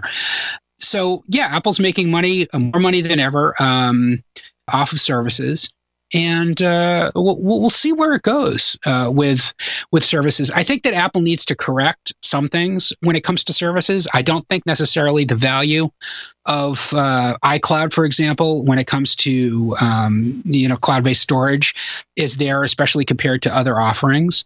I, I, know that Apple obviously has a lot of infrastructure costs because it manages its own data centers and it's got its own content delivery network that it's got to uh, uh, that it's got to manage and and improve uh, over time. Uh, but uh, you know, Apple needs to keep um, offering uh, compelling reasons for people to use its products and services are crucial there. Now, speaking about Apple's content delivery, their cloud servers, I am not far away from their huge data center in Mesa, Arizona. Maybe it's a, oh, what, a 10, 12 minute drive from here. And that was the one they're originally going to have as a factory for Sapphire. I don't know if you remember that and the company couldn't do a darn thing. So finally, Apple took over the property and they built out a data center. Yes. Uh huh. If you look at the stuff they're building around the world, all around the world, they have development labs in Israel. That's Prime 3D, I bet, based on the Prime 3D that they bought for one of the things used for FaceTime. Think about all that stuff that Apple has going. I mean, huge billion dollar structures around the world, befitting a trillion dollar company. Yeah, I mean, and this goes to to underscore the importance of Apple services when it comes to Apple's bottom line, because Apple announced at the beginning of the year that it was going to spend more than ten billion dollars uh, developing data centers just in the U.S. over the next five years. So that's a huge investment for Apple, huge infrastructure for uh, investment uh, for for Apple um, on top of what it had already planned. I, I, mean, Apple, I think at the time said that it planned to invest more than thirty billion um, dollars into U.S. Uh, operations. That's between you know the the new campus, the, its its retail efforts, uh, underlying infrastructure stuff. You know, it, it employs a lot of people for in Austin, Texas, to do uh, tech support for it, um, and it has other other operational centers elsewhere in North America um, that, that, are still doing uh, tech support as well. Uh, but yeah, the, the, data center expansion in Reno, the the, the Mesa, um, the the Mesa one, North Carolina, uh, Apple data centers are popping up. Uh, Apple's continuing to to to put a lot of um, uh, of of of money um, into its its operations, and we're going to see uh, continue to see this over the course of the next uh, few years. Where does go Apple go from here? Become a multiple trillion dollar company, a two trillion dollar company? You know, I think the president should call on Tim Cook for a loan. yeah, I mean, it's at some point or another, uh, uh, you know, the, obviously the growth has to stop, um, and uh, we'll we'll see where it ends up. But it's a remarkable achievement for Apple, and I'm sure that everybody in Cupertino is very proud Uh, it's also worth pointing out, though, that market cap is is just one measure of a company's worth, right? Uh, it's important for for Wall Street financiers to know. Um, and it, it, certainly helped Apple stock rally a little bit. But um, in, in, terms of actual practical uh, knowledge, what, what benefit is it to a consumer that Apple's a one trillion dollar company instead of a nine hundred a nine hundred billion dollar company. It, it means nothing. This is this is news for people who who trade stocks, not for normal muggles like you and me. So we're soon going to have something called. Remember in the James Bond films, Spectre Island. There is now going to be something called Apple Island, where all their main headquarters are located. They will be answerable to no country. They will be a country in and of themselves. Apple Island. They'll even have hotels there. So if you want to go and yes, well, spend your weekends at Apple Island, hmm. There actually is an Apple Island. I think it's in uh, Michigan someplace. But uh, yeah, I mean uh, that that's uh, the, uh, uh, the the Stargate style Apple campus, right? The whole thing is just going to take off and land in the middle of the ocean. Apple set up Appletopia, and we'll um, I'll live happily ever after. I like the Apple Island shtick myself. Apple will assemble the whole thing with their version of the DC Comics method, the Apple Crystal. I think that's interesting. We can do a film or a science fiction story. The attack of Apple Island. They take over the entire world. And it all started with Steve Jobs and then Tim Cook and his successors. What do they do to the world? When that's you bleed, you'll bleed in apple colors. Think about it this way the planet Earth will be the planet Apple. Peter Cohen, tell us where we can find more of your stuff you can check me out at my website, peter-cohen, C-O-H-E-N dot com. Peter Cohen, we know you're no longer on the planet Apple. Thank you for yes. joining us on the Tech Night Owl Live. I'm taking the first flight off this dirty rock. Thank you very much, Gene. I'm always happy to talk to you and have a good one, man.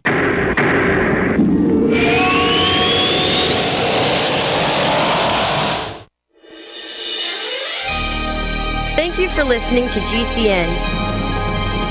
Be sure to visit GCNlive.com today.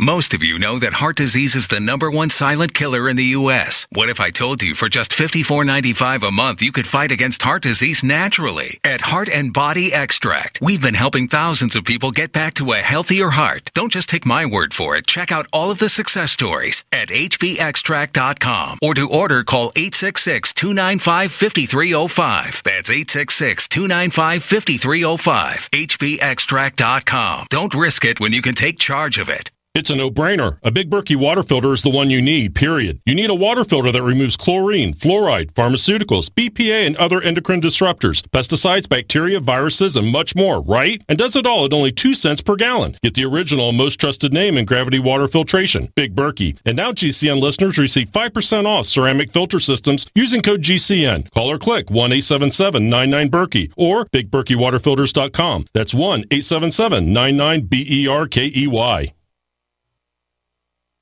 Message and data rates may apply. Remembering when to change your fridge filter is a hassle. Remembering the right filter is almost impossible. So at Filters Fast, we have some good advice. Forget it. Instead, remember this. Text BEST55 to 443443 and check fridge filters off your to-do list forever. Get it all taken care of for a fraction of big box store prices with a Filters Fast brand filter. To see how much you can save, plus get free shipping, text BEST55 to 443443. With a huge range of brand name filters available, Filters Fast is America's number one online filtration company. And you can get a Filters Fast brand filter for a fraction of the price, delivered to your door every time you need it. No need to remember. It's not a matter of if you need a fridge filter. Why not text to get it taken care of? To see how much you can save and get free shipping, Text BEST55 to 443443. That's B E S T 55 to 443 443.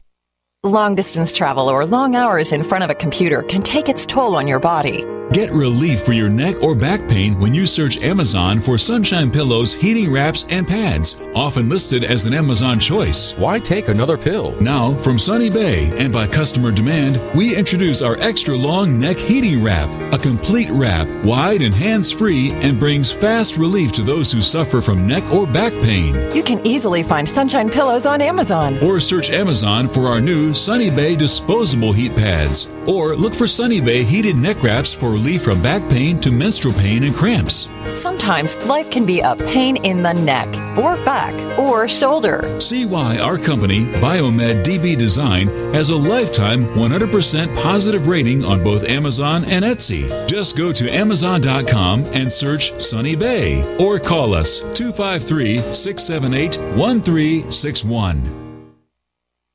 Non attorney paid spokesperson. Could your house go into foreclosure? Are you behind on your mortgage payments? Does it seem like the bank has no interest in helping you save your home? And you feel like you have nowhere to turn for help? Then we have good news for you. Foreclosure Protection Services can help save your home as they specialize in foreclosure assistance. That's all they do. If you're behind on your mortgage payments, being threatened with foreclosure, have been denied a loan modification, or been the victim of a predatory loan, it's critical that you call Foreclosure Protection Services now at 800 667 9035. Their network of attorneys and their agents are available to speak to you now. If you're behind on your mortgage payments, Foreclosure Protection Services can help stop the foreclosure process. Call today before it's too late. New laws are in effect that may save your home. Call Foreclosure Protection Services now at 800 667 9035. 800 667 9035. That's 800 667 9035. What's going to happen next? You never know when you're listening to the Tech Night Owl live with Gene Steinberg.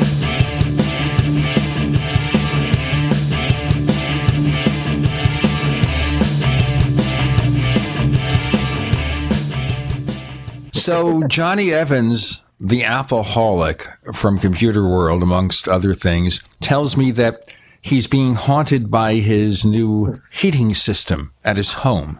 So how are you being haunted, sir? It, it makes a terrible racket. I mean, this this sort of technology, it just makes a noise. I, I don't like noise, but I do like heat. Well, you maybe they should learn a few tricks from Apple how to design fans that don't make any noise. In London this summer, it's been a bit beyond fans that don't make noise. It's more like a heat, central heating systems to stave off the ice, as I think has been a problem on quite a lot of the east coast of America too. um, yeah, Well, that's why I'm, I'm in Arizona because I don't have to put up with that. This is good. In the desert. Yeah, in the desert, but we don't have scorpions. Last place we lived in, my wife found a scorpion and freaked. And we called the exterminator. And he came over some like some kind of robotic creature in a BBC show and he kept saying, Exterminate. No, he didn't do that. Mm. He didn't do that. Okay. Wanted to cover a couple of things you're doing for Computer World here, which cover into the Apple universe.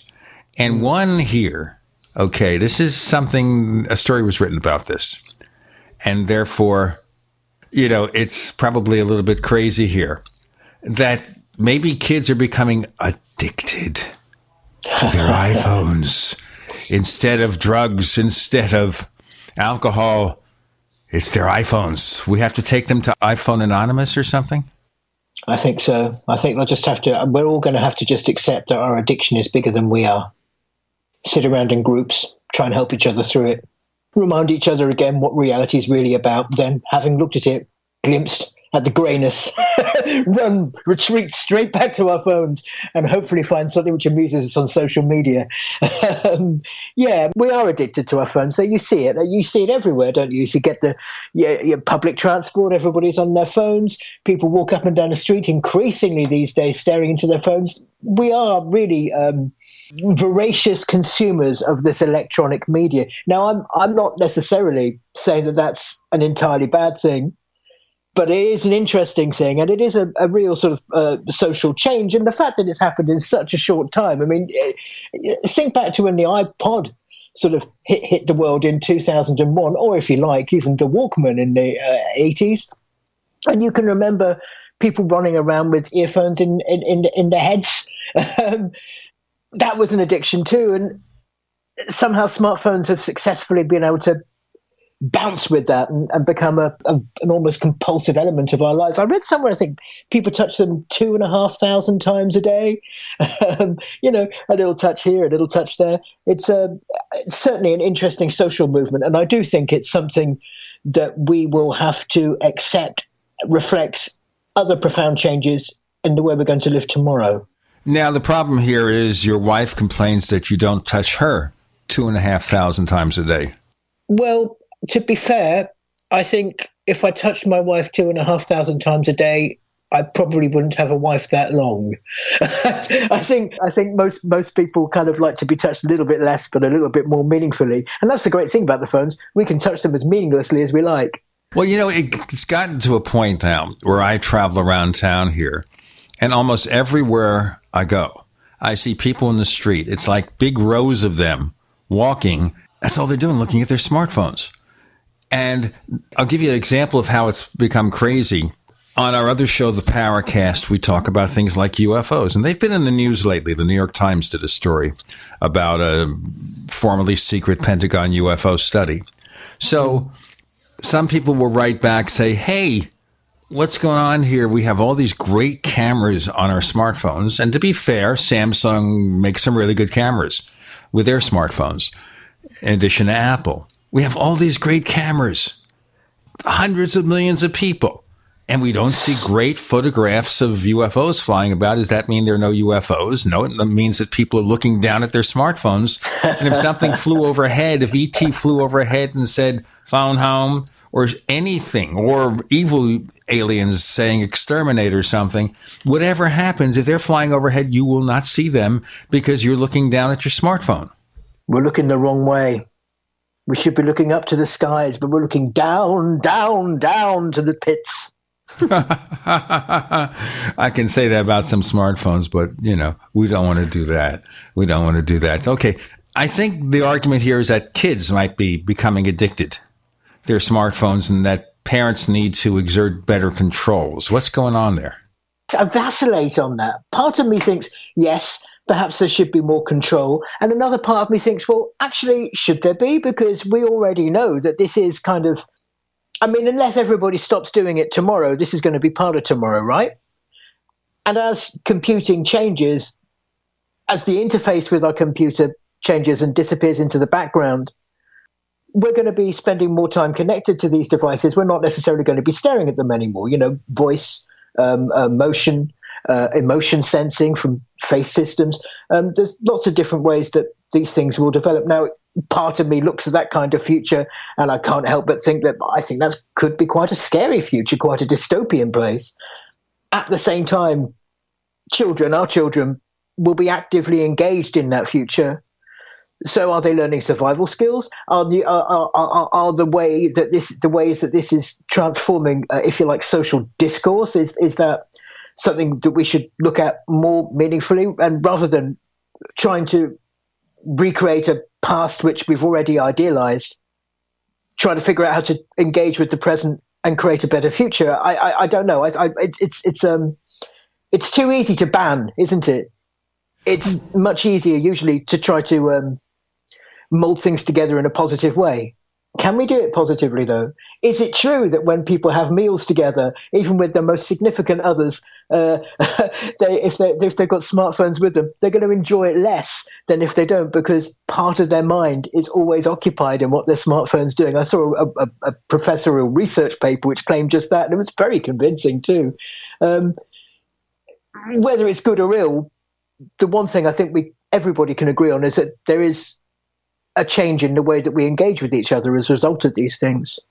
Well, this may be the big argument. Do we lose our ability to interact with others because all we're doing is sending texts? I mean, it reaches a point now where what people send with text can become news stories, like we have the situation in the U.S. where a couple of FBI agents were having a relationship, but they dared to mention the political campaign, and suddenly every one of their texts has become public. They're just chatting. But suddenly it becomes a big conspiracy against America's FBI.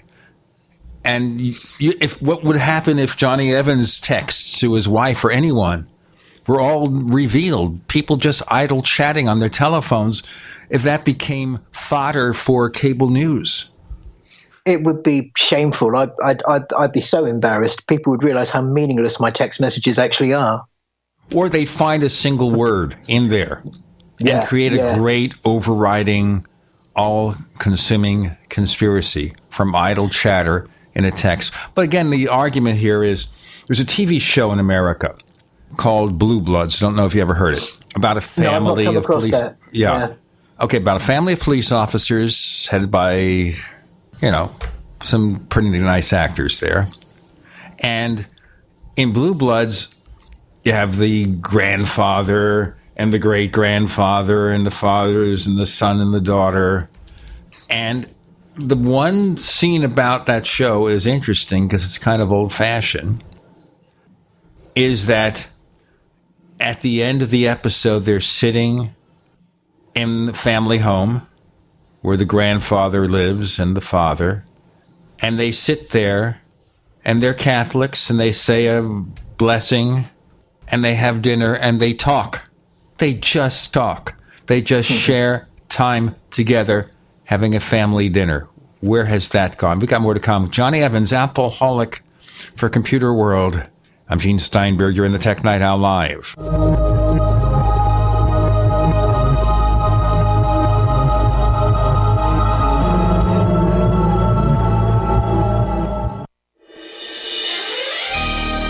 Thank you for listening to GCN. Be sure to visit GCNlive.com today.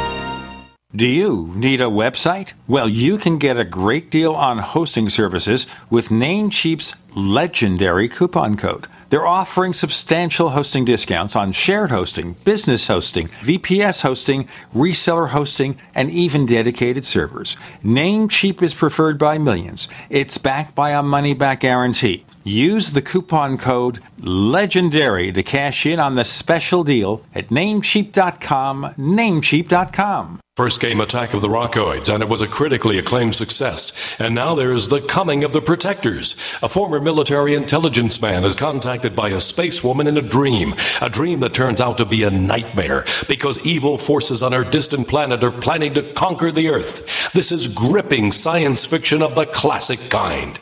Attack of the Rockoids and The Coming of the Protectors. Find out more at rockoids.com. That's rockoids, R O C K O I D S.com. Hunters, anglers, campers, and survivalists. Get back to nature. Expand your horizons with the highest quality, most versatile, unique slingshots and sling bows on the market at slingbow.com. Slingbow products are compact and models start from just $17.98. They're perfect for your bug out bag or storing in your vehicle. Give yourself and your loved ones the excitement and tradition of slingbow, a new frontier in archery and truly modern twist on this primitive survival tool. Feel the thrill only at slingbow.com. Water is the single most important thing your body needs, so you want to be sure it's the best for you and your family. Since 2005, thousands have depended on Berkey purified water. The Berkey Guy provides the lowest priced filtration systems in every size for incredibly delicious water now and in an emergency get to goberkey.com or call 877-886-3653. 877-886-3653. goberkey.com. Healthcare reform is confusing, but whether it's finding an affordable insurance plan, keeping your doctor, or being able to afford needed prescriptions, navigating the healthcare system has become a challenge. Control your own healthcare costs and choices with Liberty Health Share. Liberty Health Share is not insurance, it is an association of self pay patients who unite with like minded people to share the cost of each other's medical needs. Neighbor helping neighbor. Learn more now by going to libertyoncall.org. That's libertyoncall.org. Attention business owners and independent contractors. This is a money saving message from Tax Mediation Services. If your business owes $20,000 or more in taxes, we can help you today, right now. Listen, dealing with the IRS is no picnic. It's an intimidating and extremely stressful process, and you don't want to go it alone. Our attorneys know every law, every tax break, and every possible opportunity to help you resolve and reduce your tax debt. And if you owe more than $20,000, $100,000, you may be at the top of their hit list. So don't take your tax debt lightly because it will not go away on its own. The IRS can seize your bank accounts, your home, and even shut down your business. Call our tax experts today at 1 800 261 9818 and let us deal with the IRS while you focus on your business. That's 1 800 261 9818. Again, 800 261 9818. You've been hearing Dr. Wallach talking about 90 essential nutrients, keeping the body healthy. GCNteam.com now has Beyond Tangy Tangerine tablets, 60 plant derived minerals, 16 vitamins, 12 amino acids, packed in a powerful tablet. But that's not it. 160,000 ORAC points, a knockout punch to free radicals. Call 877 878 4203 or go to GCNteam.com. That's 877 878 4203. What are you listening to? The Tech Night Owl Live with Gene Steinberg. What's going to happen next? You never know.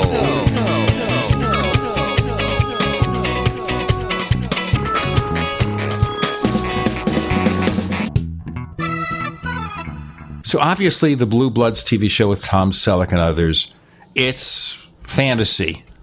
It's a fantasy show. But have we lost anything that we really don't have time for that family dinner that maybe I had when I was a kid? Today we have dinner in front of the TV set, the wife and I, and we're watching TV. We used to have family dinners sitting around fires in groups of, and tribes, didn't we? So things change. Are they necessarily lost? I mean, if we believe in humans, then that derive for that kind of, I hate to say it, but human intercourse is going to continue. We're always going to have that desire if we are truly a, a sort of tribal animal. We'll find our way back there if that's what we need it to be. Perhaps we're just sort of completely engaged in the new at the same time as worrying about these trends. We've also got to recognize that um, uh, these technologies are only a few years old. And while the changes that they've implemented have been quite profound in, in some ways, will they last a century? Will they last 50 years? Will they really last a generation? I, I, I don't know. I mean, when the electricity runs out, will we have these things at all? It, it, it's it's um it, it's funny, isn't it? We do have this tendency, I think, as humans, to look at to idealize some kind of perfect future past um, and compare the perfect future present with that past, and, and, and we we look and say, well, the grass was greener there, or the grass was greener there. Again, I think rather than being fearful of change, we need to embrace it. But I definitely think we also need to be very, very watchful of some of the impacts of change. I mean, you know, I talk about this stuff a lot, things like privacy and security, um, and how it annoys me that those things are becoming almost like uh, luxury items when I think they should be pretty much basic foundation blocks. Whatever the societal risks of the occasional person going mad and doing bad things, the risks of almost complete oversight of what a population thinks are much higher. So you know, there's there's elements around surveillance and control which aren't, I think, properly considered. These addictive technologies are incredibly powerful, and I don't think we necessarily understand the full power of these things yet. If you have 20 million people obsessively tapping at their phones, doing sort of like a, a psychological experiments on Facebook, uh, following ads on Google. Um, all this data is then collected, gathered together, and sort of you know mashed together by analytic systems, and they can pick up some very accurate pictures of, of humans and human behavior. That's part of what the whole Cambridge Analytica thing was all about. You know, it is all about. Um, so you know, I think rather than worrying about the things we see, we should think perhaps a little bit more deeply about things we're not seeing, about how this works. And and and those those points I think are are, are more challenging. So our children will live in a, a place which, if we're not careful, our children from when they're very young, the way they think, how they learn, their favorite colors, their individual preferences, likes and dislikes will be in some way logged and watched by groups which are unaccountable, not governments, advertising companies, who, who will basically, from the cradle to the grave, have a deep insight into the way our children work. And I think that's a much more bigger concern than whether, you know, little Marvin's being nice at the dinner table, because in my experience, the last thing you want at a dinner table is teenagers in a bad mood anyway. um, um, right. But, you know, it brings back to mind the original Macintosh commercial, 1984, mm. based on yeah. the 1984 concept of Big Brother So is Google Big Brother? Is Amazon Alexa Big Sister? we can talk about HomePod if you like. There, I, I, I do think we could mention, you know, for example, you look at the privacy model that Alexa and, and Google have with uh, our Google Home and uh, the Amazon products, which temporarily escape me because I'm old, and um, and then we can look at Apple's approach, which is to anonymize the Siri based vo- vocal interrogations. And oh, no, please don't start Siri. And um, that's Siri going off in the corner.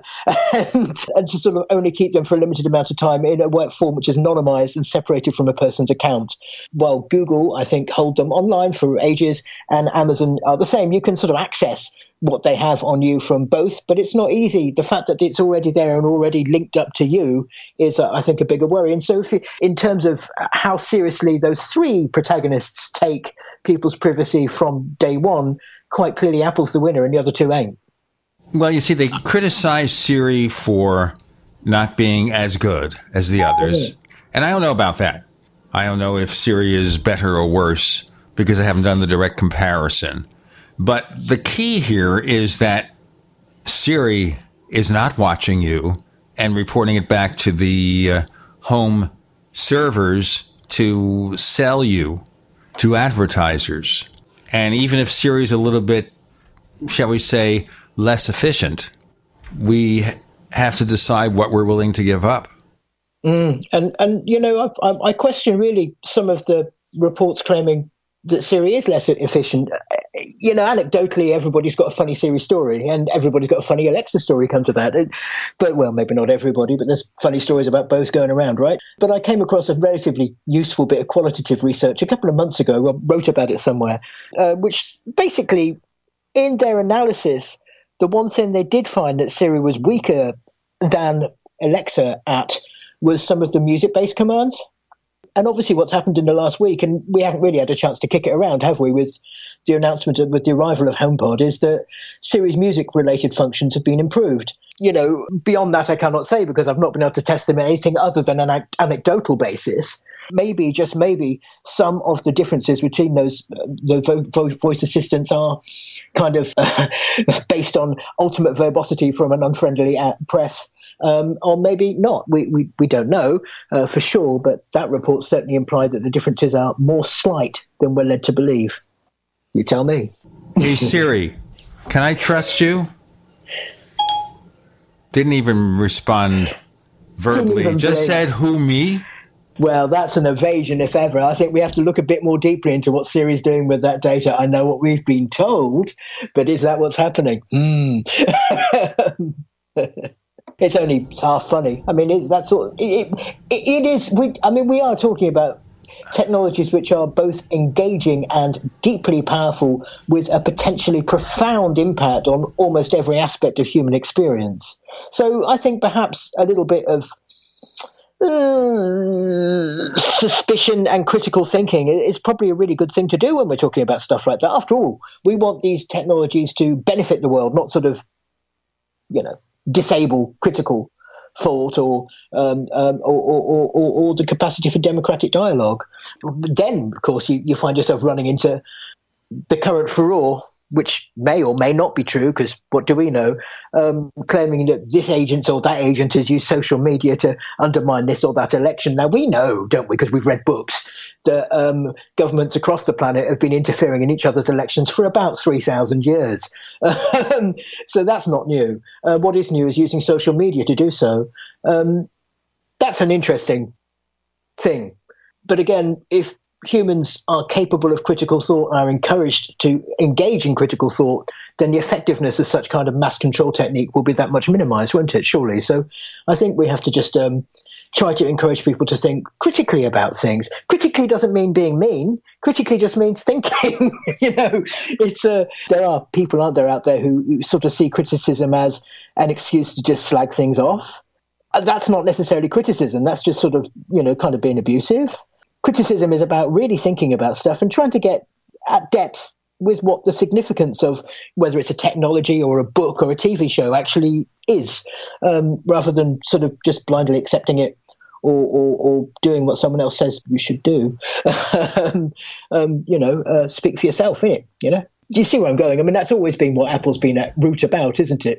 From day one, when uh, computers were bicycles to uh, expand your mind, um, the idea that these tools were creative tools that creative people did, could do creative stuff.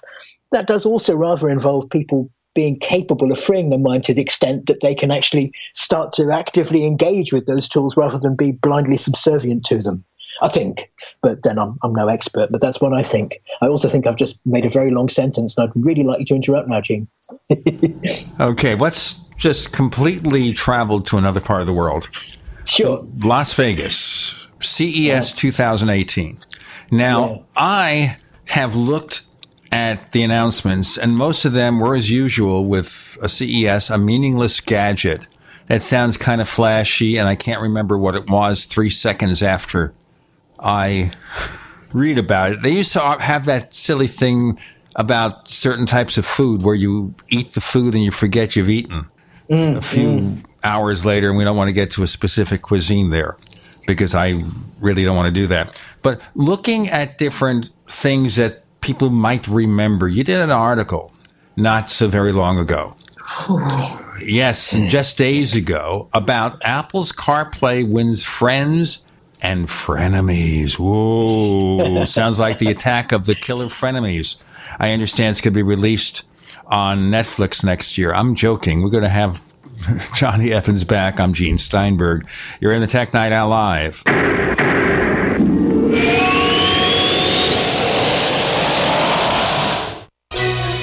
Thank you for listening to GCN. Visit GCNlive.com today. Attack of the Rockoids has been well received by critics and readers alike. It's a thrill a minute story you'll never forget. A former U.S. military intelligence officer is haunted by intense dreams about a beautiful woman pleading for his help after a terrible battle in outer space.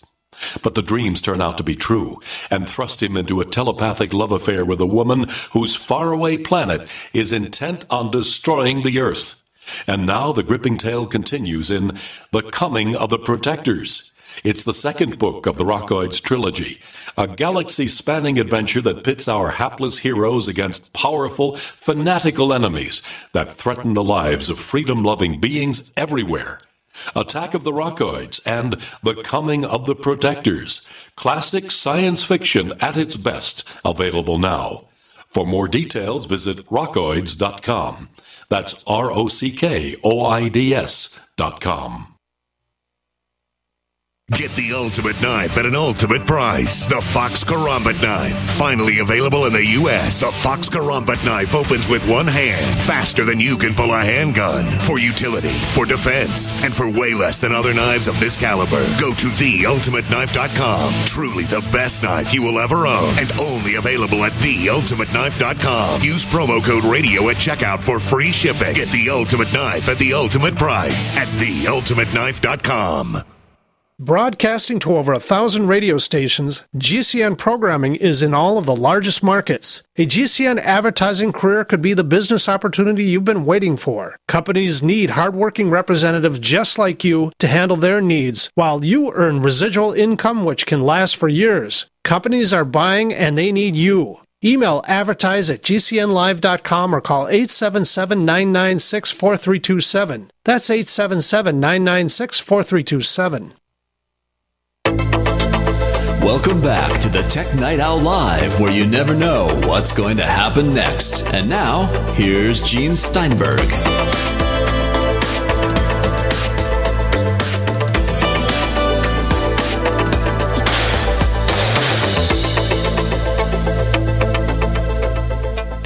So I have been exposed ever so briefly to CarPlay on a hmm. car, and there are more and more cars. In fact, you may reach a point where you will find it hard not to buy a recent car or a new car without CarPlay. But at the same time, what a lot of the automakers are doing is they're offering Android Auto so as not mm. to upset potential customers.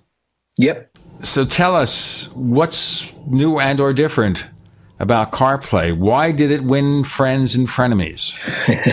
well, CarPlay is attracting more support from automakers It's uh, pulling in Hyundai and Toyota and Mitsubishi. There's always been a long list, but some of the holdouts are coming in too. One of the things which kind of upset me with regard to announcements at CES around car audio generally was the announcement. Was it BMW or, was it Mercedes Benz? Please help me. I can't remember this. I think it's Mercedes Benz who decided to, they would uh, allow you to use a CarPlay system in their car, but they were going to charge you 60, 70, 80 dollars a year for the luxury of doing so. I saw that as absolute price gouging. How dare they? How dare they charge someone who's just bought a new car for tens of thousands of dollars, an additional eighty dollars a year just to use your favorite phone with, with the system? Isn't that? I just think that's really low. But I did check just to see which car maker is pulling this stunt. It's BMW, not Mercedes, okay? So if I had $75,000 to buy a BMW, and I don't, I am not going to want to give them $80 a year to use CarPlay in my car. For that reason alone, I might choose an Audi or a Mercedes Benz or something else. If I have the money, we can always dream. I thought it was lowest of the low. And, and yes, of course, CES also saw a lot of um, the other thing that was going on at CES this year, as far as I could tell, was uh, we're turning to spoken word again, aren't we? Here's uh, lots and lots of devices with Alexa or, or, Google built in. And I still think about that because, as you rightfully observe, so many of the announcements at CES tend to be objects which look good on the demo floor but don't ever ship or ship months later, or if they do ship, just kind of bomb this is not universal. Obviously, lots of things must work out, or else the show wouldn't still be going on. You see a lot of sort of, we're trying to get ahead in terms of trying to build a profile here. We're trying to invent a product category that people will be really excited about, and then they sort of don't have the chutzpah to deliver it. But this year, we saw lots of people trying to put Amazon inside their products. I thought that was strange because Amazon's a retailer, right? So why does it need them to do it? It can make that itself. I think that the companies doing that may be being a little bit short sighted and may need to sort of think a little bit more deeply about where they're going to get their voice technology assistance from than simply to put the world's biggest retailer in their tank. It seems strange to me that so many people look to Apple and fear its corporate clout, and yet they're quite happy to make their systems suddenly subservient to the world's biggest retailer. Do they not see that the fear of one should be the same as the other. I, it's all very interesting, but at some level, it shows how technology has advanced to such levels of sophistication that the entire consumer electronics industry now is having real difficulty keeping pace. Well, um, you also see, for example, something like Amazon and also Google and mm. Roku, as a matter of fact, putting themselves into TV sets. And the reason they do that is because the TV set makers have no clue how to design interfaces for smart TVs. They don't know how to do it, so they license technology. Now, Roku, I have no problem with. I think Roku is a good company and they make a good product. In fact, I would probably recommend it way above Apple TV unless you're invested in the Apple ecosystem. Mm. I have a TV set here with Google Chromecast in it. And when you set up the TV, there are all sorts of agreements you make as to whether or not they can track what you watch. And you can wow. say no, by the way leave me the heck alone. I mean, they don't have that checkbox, no, leave me the heck alone. It is no. And if you don't accept it, you'll still be able to watch your shows. You'll still be able to watch Netflix or Hulu or Amazon Prime Video. But I, I wonder if I'm watching Man in the High Castle, is Amazon collecting merchandise they can sell me? I find it very hard to, to find a no to that. I mean, we know that they collect stuff. They don't necessarily collect that much information. But the other thing, you mentioned all the permissions you have to work through when you're dealing with a Chromecast. Now, I've, I've not dealt with a TV that uses Chromecast, so ha- I'm, I'm in a position of ignorance here. So I'll ask, how obvious was it that you could answer no? Okay, well, here's the story our listeners know. Vizio sent me a TV set with the only proviso review it. We'll give you the set, just review it. Tell us what you think. If you hate the set, it doesn't matter.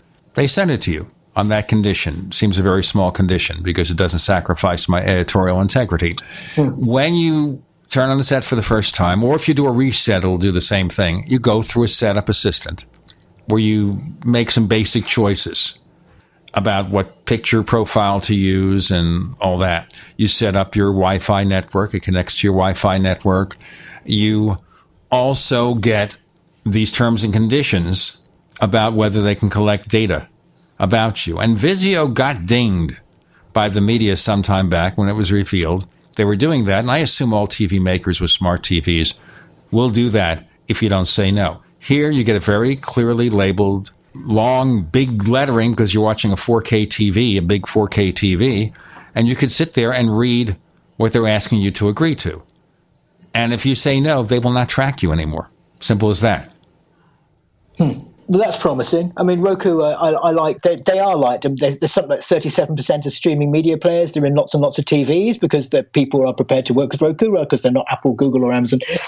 There's an opportunity for Apple here, though, isn't there? I can imagine now an Apple TV, if they ever do, um, if Apple ever do decide to make a television, we can sort of begin to imagine what it might be like, right? Once they get to uh, room based wireless charging. And once you get to sort of an Apple TV system running the TV app, you can imagine just a sheet of glass you put on any wall, no other cables required. It's all built in. I think that would be quite a successful product. And you know, it, it, I think I think the victory in the smart television market will ultimately go to the person who can lose all the cables. Can you imagine that? No cables at all. Brilliant. um, Apple looks like it's going in that direction. If you can recharge your smartphone without a cable using the sort of Energous, why not recharge your Mac or anything else you want? They've always wanted to not have cables, and, and I, I quite like that idea. Right now, I'm looking at the Vizio. It's a typical yeah. smart TV. So I have three HDMI cables connected to the cable box. To the Apple TV, although I haven't used it in a long time since setting up this TV because I just watch Netflix and yeah. Amazon. That's all I watch in terms of streaming media. If I want, I could watch Hulu, which is owned by Walmart, and you could rent movies from there. So, of course, I have that set up. I have one set to the Blu ray player. So that's the cables. There's another one, the optical cable goes to the soundbar. Another cable, of course, is the power plug. So what do we have there? We have power plug and four other cables. Now that's not bad. That's not really that bad. It only took me like, you know, five minutes to hook them all up. It's the dust. it's the space. It's the cables crawling ectoplasmically across the walls and the ceilings and the floors. I, I can't stand them. I hate cables. I think they're inelegant, clunky. And then you've got the power bricks. I hate them more. or is that just me? It might just be me. I think a lot of people would really like a, a television system that didn't require any cables at all, unless they really wanted them. Um, well, you know, you it's know, not so much the TV set because most of those components don't require power bricks, just straight mm. plugs to the wall socket or to your power strip. That's not the problem. And the problem is my Mac because you have to look at the wiring mess I have here. And we can talk about that endlessly. But obviously, I have two external drives. I have cables to the two printers. I have a cable going to the Wi Fi router because I'm using direct wired. I have a cable going to my outboard mic mixer, not to mention the cable from the mic to the mixer. So you have to think about that. And then I also have an Apple DVD drive, a super drive with another cable. Hell well. We, before we get but you're not trying to put your Mac on your wall to use as a family entertainment system. And when you go around to people's houses, they've got these wonderful televisions on those wonderful, wonderful sort of like um, uh, those moving arms on the wall. Let's pick that up our next segment. we got to pick it up our next segment. More to come with Jonny Evans on the Tech Night Owl live.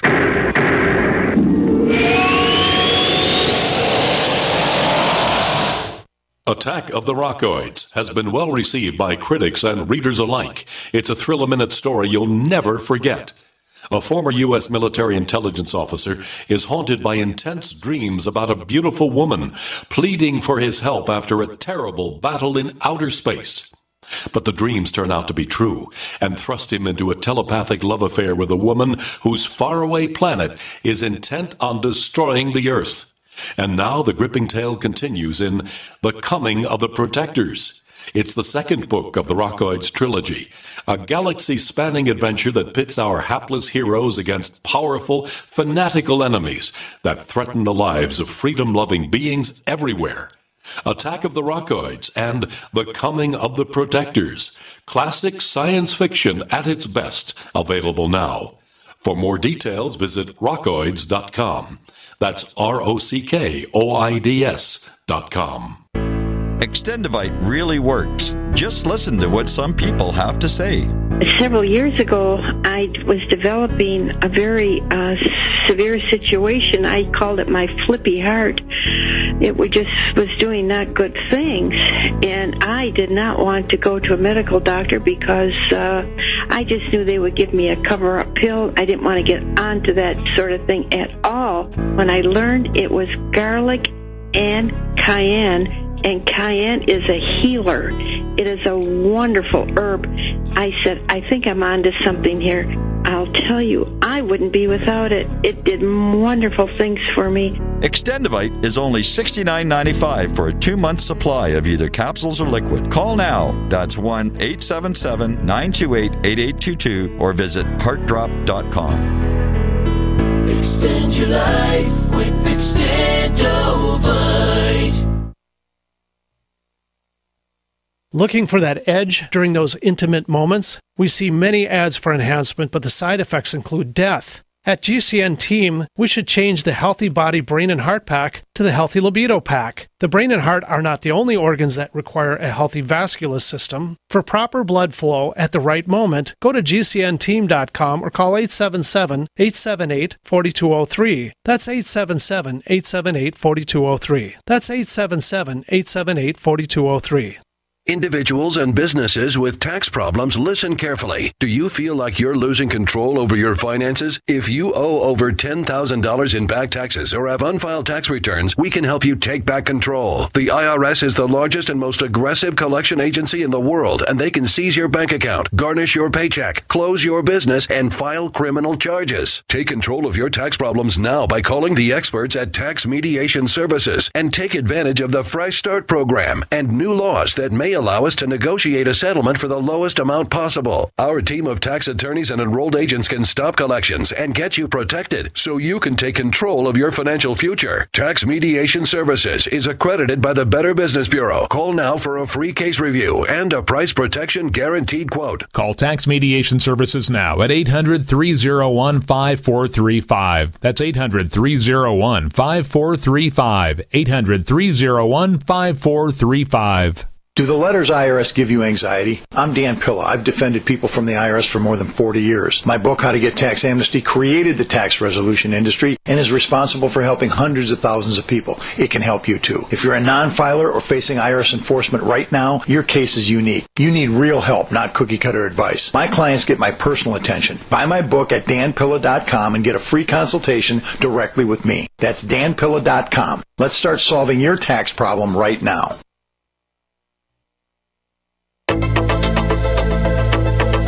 We'd like to hear from you.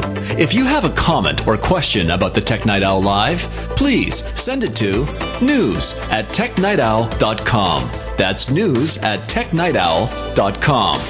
If you'd like to discuss today's show with fellow night owls, visit our community forums at forum.technightowl.com. That's forum.technightowl.com. I have never thought about putting a Mac on the wall. Well, you wouldn't. It's a professional machine. I mean, we don't all need trucks, but no one wants to put a truck on the wall. I don't know. Speak to yourself. I even my TV. I know you can put a TV set on the wall, but I'm living in an apartment, and they're not going to like me damaging the walls. They'll come back and say, "Well, it costs fifty dollars to fix that, so we'll charge you three hundred when you Yeah. leave." Because they do that. They take your security deposit and they find ways to keep it, and then send you a bill for more. Yeah. So you can't do that where we live.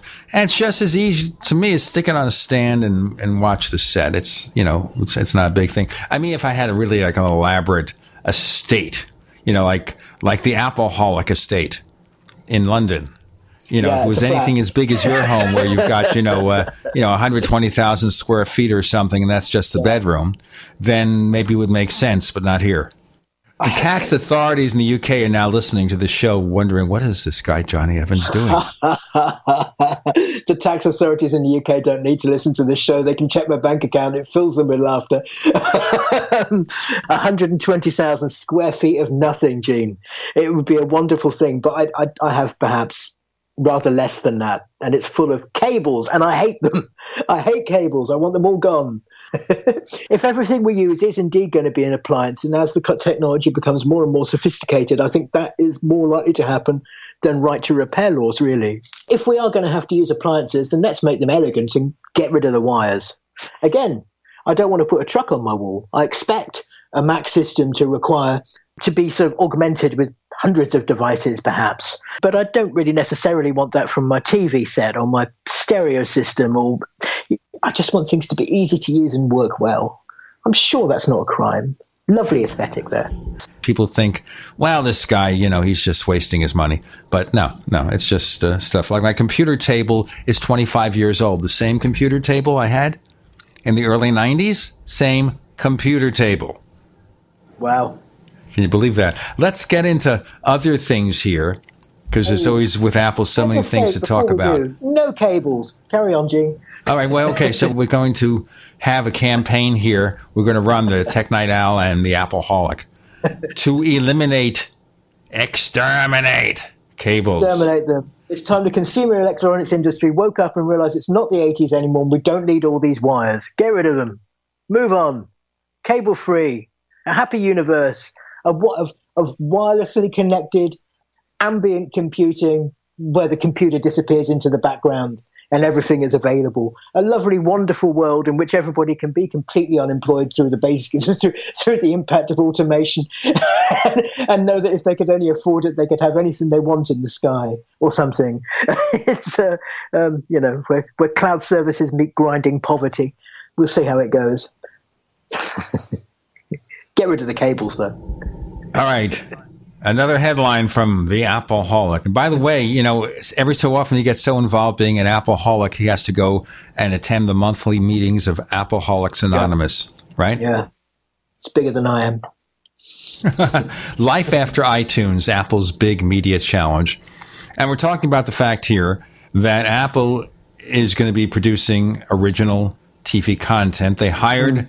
executives from Sony Entertainment and they're supposedly and they haven't made an official announcement here which is interesting here. They have not made an official announcement saying we're doing this. We're just reading all these reports that they made a deal with steven spielberg to bring back amazing stories an anthology tv show from the 80s mm-hmm. a tv show with jennifer aniston and reese witherspoon. I don't know who really cares about that one but you know that's my opinion. A sci-fi show from Ronald D. Moore, who did Battlestar Galactica and also worked on Star Trek Next Generation and Star Trek Deep Space Nine.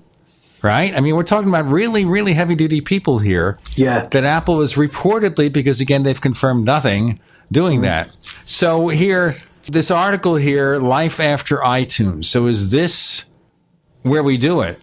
But even then, if Apple brings out only, you know, four or five shows, how do you start a business on four or five shows?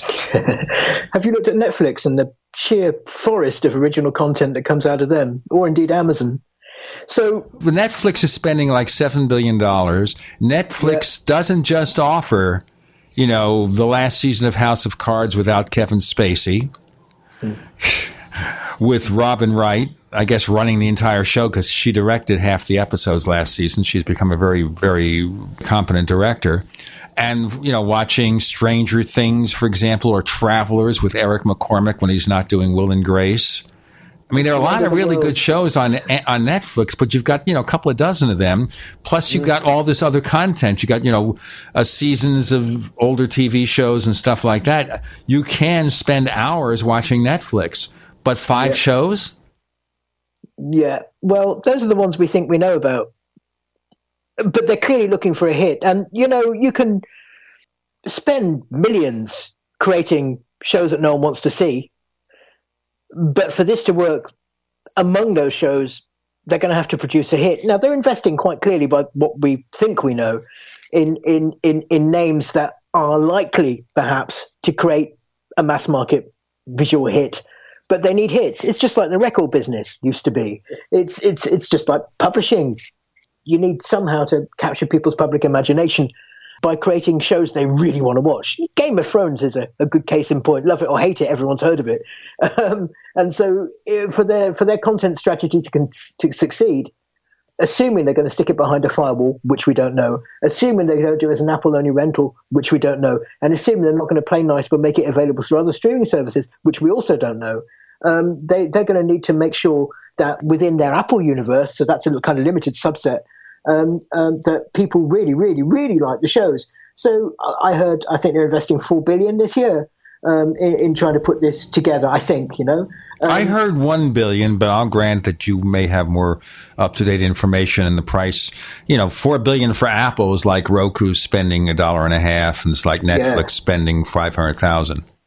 What we have to hope for. I mean, I'm all for creating great content. Of course, I am, and I'm, I'm sure you are. I'm sure we both agree that uh, the larger the need for people to create create great content, the better um, because it means there's more opportunity for creative people to make a living. And we all want that. And we all want the whole world to be full of creative people because it would be a happier world that way, but maybe. um, um, but, you know, we don't want them to spend their money 1 billion, 1 million, 4 billion, whatever it is. The money doesn't really matter. What does matter is that they have the elegance and finesse to both identify a hit, promote and create a hit, and not sort of, you know, some of the best entertainment is edgy, isn't it? It's a little bit exciting. It's a little bit challenging. It makes you think. Um, it, it, perhaps exposes you to things you wouldn't ordinarily ever dream of, of being exposed to, but somehow it, it, it, doesn't, you know, it doesn't defend you beyond the pale for that. It, kind of enhances your existence, and that's why you like it. We have a couple oh, more segments with Jonny sorry, Evans. Sorry, Gene, I go on. We have a couple more segments with Jonny Evans, the Appleholic, on the Tech Night Owl Live.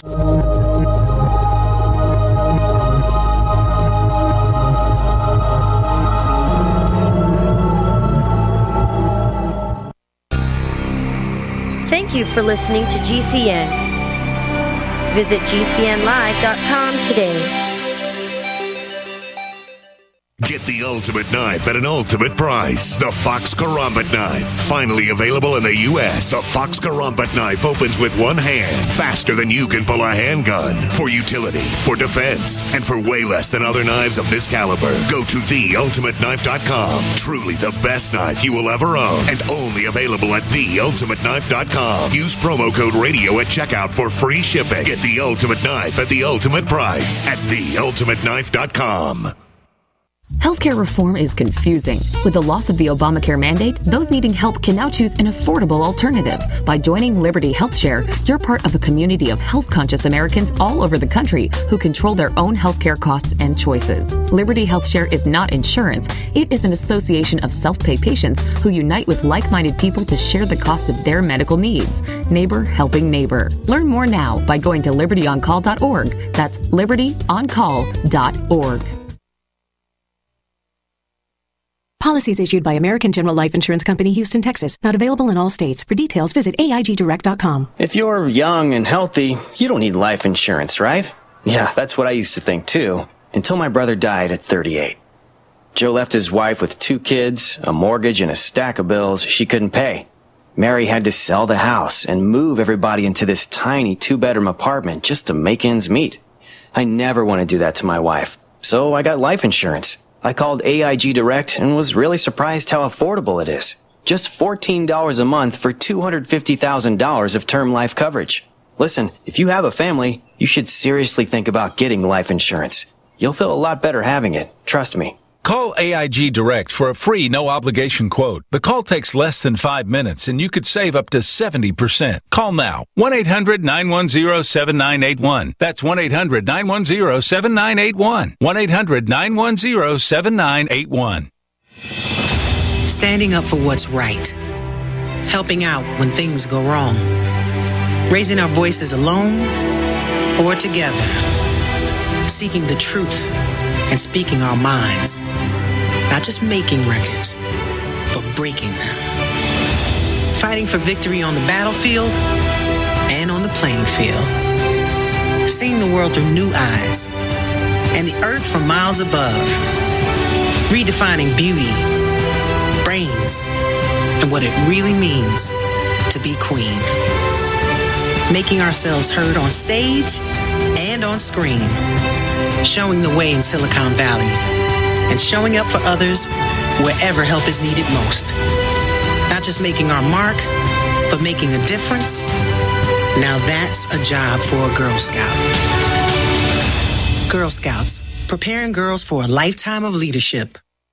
Have you checked your Google search results lately? Search results are usually the first impression that people form of you or your business, so make sure that they create a positive impression with ReputationDefender.com. What the internet says about you can have a big impact on your life and your livelihood, even if it's not true. Fortunately, you can now control how you look online and in online search results with ReputationDefender.com. Call 800 831 0771 now. That's 800 831 0771 for your free reputation reputation analysis. If you have negative material from an ex employee, upset patient, or former client, newspaper article, legal issue, social media, or other source showing up in your search results, you can combat it with ReputationDefender.com. Our dedicated experts in patented technology can help make your online search results look their best. Call 800 831 0771 to learn more. 800 831 0771. That's 800 831 0771. Or visit ReputationDefender.com.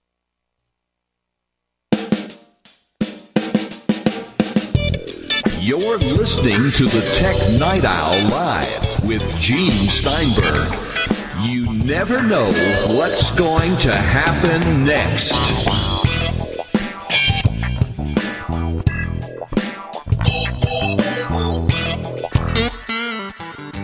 I'm Gene Steinberg. He's Jonny Evans. We're talking about Apple's initiative into creating original TV programming about having to have a hit. And the thing I worry about here, if Apple were to do a streaming service, which I don't think that's their game plan here in terms of distributing this, but you have a situation like CBS All Access. CBS All Access has all the CBS content that you can watch on broadcast TV, but delayed.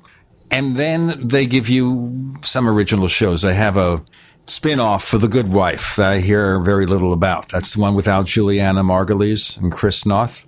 Okay. Never watched it. Yeah. Never watched the Okay, well the original show was absolutely terrific. The spin-off, I have no idea, I have no interest. They have Star Trek Discovery, which is an edgier Star Trek show. And they even use, I guess, explicit language that we can't use on commercial radio. Regardless, the price I think is five ninety nine with commercials, nine ninety nine without commercials. Would you pay a minimum of six dollars a month, seventy two dollars a year to watch one new Star Trek show? Is that worth it just for one show? How do you build a host service? I understand what they think they're doing. They figure people get addicted to that and they'll have more original programming. But I just don't see the economic model because right now there are too many really, really terrific TV shows out there. Mm. Amazon, mm. Netflix, CBS All Access, Hulu has some stuff. Plus, broadcast TV has never, ever been better. You have Oscar nominees and Oscar winners directing, movie directors directing TV shows or coming out with a series. I mean, you look at these names and you look at their credits and you're seeing all this great, wonderful content on regular basic cable, you know, USA Network and TNT. No, really, really good shows. Obviously, BBC America with Doctor Who, who is now a woman. You know, she had surgery, I guess. So the point is here that we have all this great content and everybody wants to get into the business. Disney wants to bring out a streaming service. Mm-hmm. Watch there are only so many hours a day people have to watch TV. It's got to reach a critical mass if it hasn't already. So, what happens then? I mean, this is where it's going. Think about it. What happens when all these deep pocketed corporations, I mean, at the moment, they're all scattering at the wall and trying to build a market share, right? So, we'll have the moment of expansion when there's everything is available followed by the moment of contraction as some fail and some takeovers happen and you know some companies disappear into other companies. It always works like this. We've seen it before. Um, and somewhere down the line the motivation for these corporations to create this forest of wonderful content will reduce won't it? And when it does because they're not arguing for market share anymore they've got dominance in some way like trump hotels they'll be um, they'll they'll be they, they just will have no interest then in competing on content, and they'll pull the plug on original content creation. Uh, there'll be fewer shows, and the irony is that we'll look around in maybe ten years' time, maybe five years' time. Who knows how long these things will take? um, and find actually there's there's less content than we've ever had before, and we're watching repeat from streaming shows from the early 2014s. The motivation has to be to always try to make sure that we keep the people who provide this entertainment engage with the idea of providing us the stuff that we need and want to see. Um, I think one of the challenges for any content providing corporation is uh, well, take Apple. I mean, can they put sex in their shows? Can they put the challenging and engaging stuff that makes great adult content, you know, not in the sense of adult content, but, you know, adult focused content in, into their shows? Or will they sort of do like an iTunes and App Store model on it where they sort of take anything which is challenging out? Um, and, and that, I think, is, is, for me at least, when it comes to Apple's adventures in television programming, um, uh, their, their, their, their tendency towards censorship is, I think, the, their biggest Achilles heel far more than anything else. Um, you can acquire knowledge, you can acquire experts, um, but will they be able to deliver truly engaging, spiky shows that people just get so hooked on? You call these star vehicles, you know, you mm. don't have that much in the movies anymore, more, but you would hire a star, somebody's a really big movie star, and you build a movie around them, figuring they'll get good box office, which you don't really anymore. Because right mm. now, some of the highest box office achievers do not have big stars. You know, you think about this for a moment. Look at Wonder Woman, which made what, 800, 900 million dollars. Okay. And you have the star is Gal Gadot, who is not an A list actress, although she probably is now after this movie, as Wonder Woman. You have Chris Pine, who played Captain Kirk in the Star Trek reboots, and you have other people whom you've heard of, but not the so called A list movie star. And it made a lot of money because it was just a great film, and the performers were great. So it's not always, as I said, the star anymore. So just because Steven Spielberg makes a deal with Apple, which would seem logical because he makes lots of hits, but he doesn't have that kind of hit anymore, really, that we think about. You know, he has really good films, but they don't do the box office success they used to. Is this going to guarantee success for Apple? Does Reese Witherspoon and Jennifer Aniston bring big box office success with a rom com? And the answer is no. They'll do decently. The movies will probably make a profit. But for a TV show? So I wonder about this. You know, whether you have this kind of casting, whether it's going to work. Some of the best shows you see on Netflix, you never heard of those people. Certainly, House of Cards, you heard of Robin Wright and Kevin Spacey. Of course, now no one wants to hear about Kevin Spacey anymore. Mm. Kevin who? But most of the people who did those shows that we like so much, all the great superhero shows, Luke Cage, the Daredevil show, all this, Stranger Things. Jackass. You never heard of most of those people. I mean, some people you can see they did do movies and maybe successful, but they're not A-list stars at all but it's A-list content, isn't it? It's A-list shows. It's actually what's in the programming that makes it good. It's it's it's a sort of like it's that beautiful combination, isn't it? It's not just if it's if you're an artist, it's not just what kind of canvas you use or the picture you make or what kind of inks you use or what mood your mother was in that morning when you got up or how you felt about your life that afternoon when you had tea, or all the other things which go into any kind of work of art, or and you know cinematography and film and television is also art. Uh, it, it's it's all of those things and how they combine, and I think that's what's so magical about that kind of secret sauce because a, a lot of it is uh, are intangibles that we cannot predict. Um, um, that you sort of just do not know until they all kind of come together. Um, I think I think that you know, I'm sure you could probably throw some data analytics at any piece of art and figure out exactly why it works. But uh, even then, I'm not entirely sure yet that the robots are in a position where they can create that kind of work. Perhaps they will be one day. Um, but when it comes to Apple's adventures in programming, yes, they're investing in names which may deliver those results. I wonder yeah. about this. Oh, by the way, I mentioned Stranger Things. Winona Ryder right. is in it, but I mean, she's hasn't headed a a blockbuster movie, even though she's won a Golden Globe. All right. I think Stranger Things is great, by the way, so happy days. But I like it too. I really like the show. I think it's great. In fact, I haven't had a chance to pick up with the second season, but you know, it's Netflix. I can watch it anytime I want. Watched, if we have nothing to do, we can sit here for six hours and binge the thing. Watched, have you watched It's the End of the World? I'm not going to ask. Okay, but here's the key. How does Apple distribute this thing? They're going to produce these shows. Yeah. Will it come through Apple Music? They'll make it Apple Music and TV to really differentiate themselves from, say, Spotify? Because Spotify is growing faster than Apple Music. You notice that. Uh, Spotify has more than twice as many paid subscribers as Apple Music. Does that is that the way Apple does it? To do it that way? Do they just offer it on iTunes? Is it offered as a special app on Apple TV to get you to buy an Apple TV? How does Apple distribute its original programming?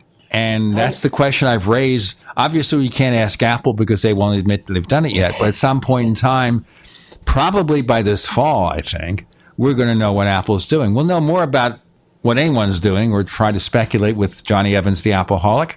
I'm Gene Steinberg. You're in the Tech Night Owl Live.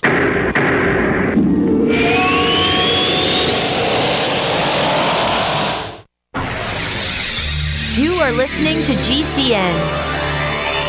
Visit GCNlive.com today. As you know, neighbors, web hosting can be pretty cheap, but not all hosting is the same. DreamHost wins best of awards year after year. You get unlimited disk space, unlimited bandwidth, and even the low cost plans put your sites on high performance SSDs. Want to know more about what DreamHost has to offer?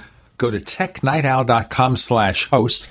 Once again, that's technightowl.com slash host. First came Attack of the Rockoids, and it was a critically acclaimed success. And now there's The Coming of the Protectors. A former military intelligence man is contacted by a space woman in a dream, a dream that turns out to be a nightmare because evil forces on her distant planet are planning to conquer the Earth. This is gripping science fiction of the classic kind. Attack of the Rockoids and The Coming of the Protectors. Find out more at rockoids.com. That's rockoids, R O C K O I D S dot com. Get the ultimate knife at an ultimate price. The Fox Karambit knife. Finally available in the U.S. The Fox Karambit knife opens with one hand, faster than you can pull a handgun. For utility, for defense, and for way less than other knives of this caliber. Go to theultimateknife.com. Truly the best knife you will ever own. And only available at theultimateknife.com. Use promo code radio at checkout for free shipping. Get the ultimate knife at the ultimate price at theultimateknife.com. Water is the single most important thing your body needs, so you want to be sure it's the best for you and your family. Since 2005, thousands have depended on Berkey purified water. The Berkey Guy provides the lowest priced filtration systems in every size for incredibly delicious water now and in an emergency. Get to goberkey.com or call 877 886 3653. 877 886 3653. GoBerkey.com. Hunters, anglers, campers, and survivalists. Get back to nature. Expand your horizons with the highest quality, most versatile, unique slingshots and sling bows on the market at slingbow.com. Slingbow products are compact and models start from just $17.98. They're perfect for your bug out bag or storing in your vehicle. Give yourself and your loved ones the excitement and tradition of Slingbow, a new frontier in archery and truly modern twist on this primitive survival tool. Feel the thrill only at slingbow.com. Attention business owners and independent contractors. This is a money saving message from Tax Mediation Services. If your business owes $20,000 or more in taxes, we can help you today, right now. Listen, dealing with the IRS is no picnic. It's an intimidating and extremely stressful process, and you don't want to go it alone. Our attorneys know every law, every tax break, and every possible opportunity to help you resolve and reduce your tax debt. And if you owe more than $20,000, you may be at the top of their hit list. So don't take your tax debt lightly because it will not go away on its own. The IRS can seize your bank accounts, your home, and even shut down your business. Call our tax experts today at 1 800 261 9818 and let us deal with the IRS while you focus on your business. That's 1 800 261 9818. Again, 800 261 9818. You have been lied to. Generation after generation, time after time after time. If you follow the money, then you understand why America's in the condition it's in. You know, you created the Federal Reserve in 1913 through lies. You create 9/11. Through 9/11, you, then you're fighting a war on terror, and now all of a sudden you go into Iraq, which was another lie. This book will open people's eyes. Order now at killingunclesambook.com. killingunclesambook.com.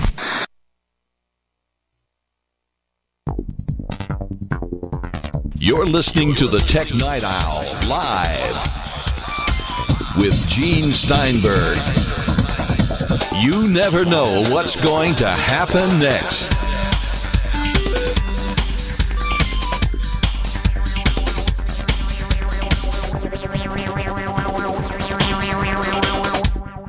So, Jonny Evans, what do you think? How's Apple going to let the public know about this and access these new TV shows? It's easy to imagine, isn't it, that they'll introduce this as a way to maintain and build uh, device sales. You know, if we think about the world and the way it's changing, the way technology is changing, devices are becoming kind of almost less important in some ways. What is important is the devices we use deliver excellent user experiences. I think there's an opportunity for Apple to actually try a different business plan on that basis when it comes to bringing these these creations to market. Obviously, where they'll begin will be in a sort of closed Apple only universe where they make it available, uh, probably at no cost or less cost to people who happen to own their products, and they might actually stay with that because that's a tried and tested formula that they enjoy and they manage to make it work. But there is also the opportunity to use those these shows, particularly if they become huge mass market successes, as ambassadors for the brand to sort of bring people to, you know, the Apple TV in this case.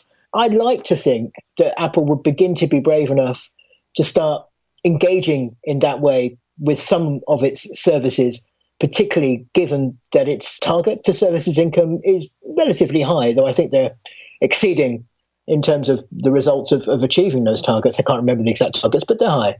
They have an opportunity to use to use any content they do create as a calling card, or they have the opportunity to keep it within the system as a way to build uh, and foster even more loyalty from their already loyal 98% satisfied Apple device customers. So, what's the most likely thing that Apple will do? I think inevitably they will do what they always do, which is start off by making these things available to a fairly limited demographic of people who use their products.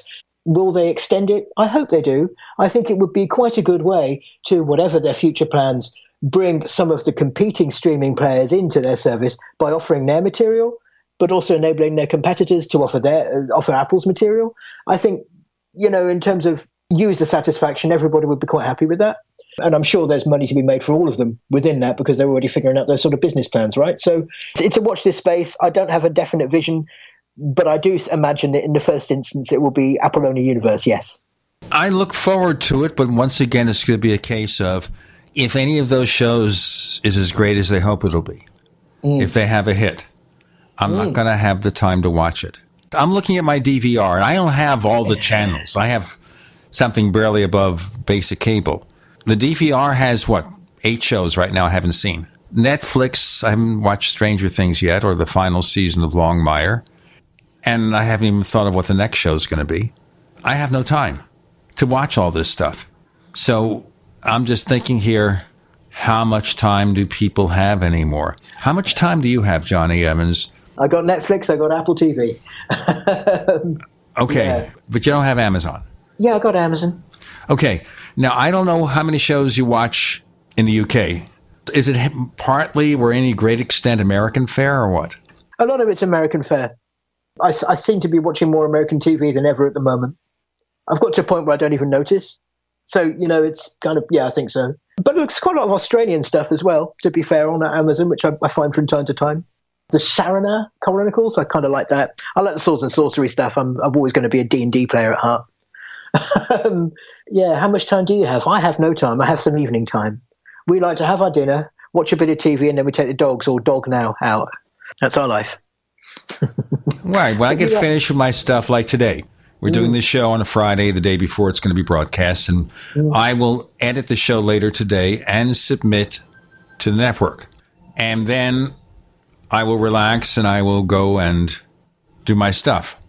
We'll have a light dinner, watch a couple of shows on TV, uh, take Teddy Bear or Bichon out, mm. and then it's nighttime but you raise a point, you see, because there's also one of the points, one of the things about all of this is it is all about time. From the sort of user engagement statistics within app apps on, on, on your iPhone to where we began really in this conversation, how people are spending so much time, TIME, uh, glued to their uh, uh, their smartphones uh, or uh, tablets or other devices, to how much time they spend watching television. There's a war for audience attention going on, isn't there? Now, how that's going to be monetized? Well, we know how Google monetizes that and how Amazon monetizes that, and we are not really clear of how Apple plans to monetize that other than selling us devices uh, and services.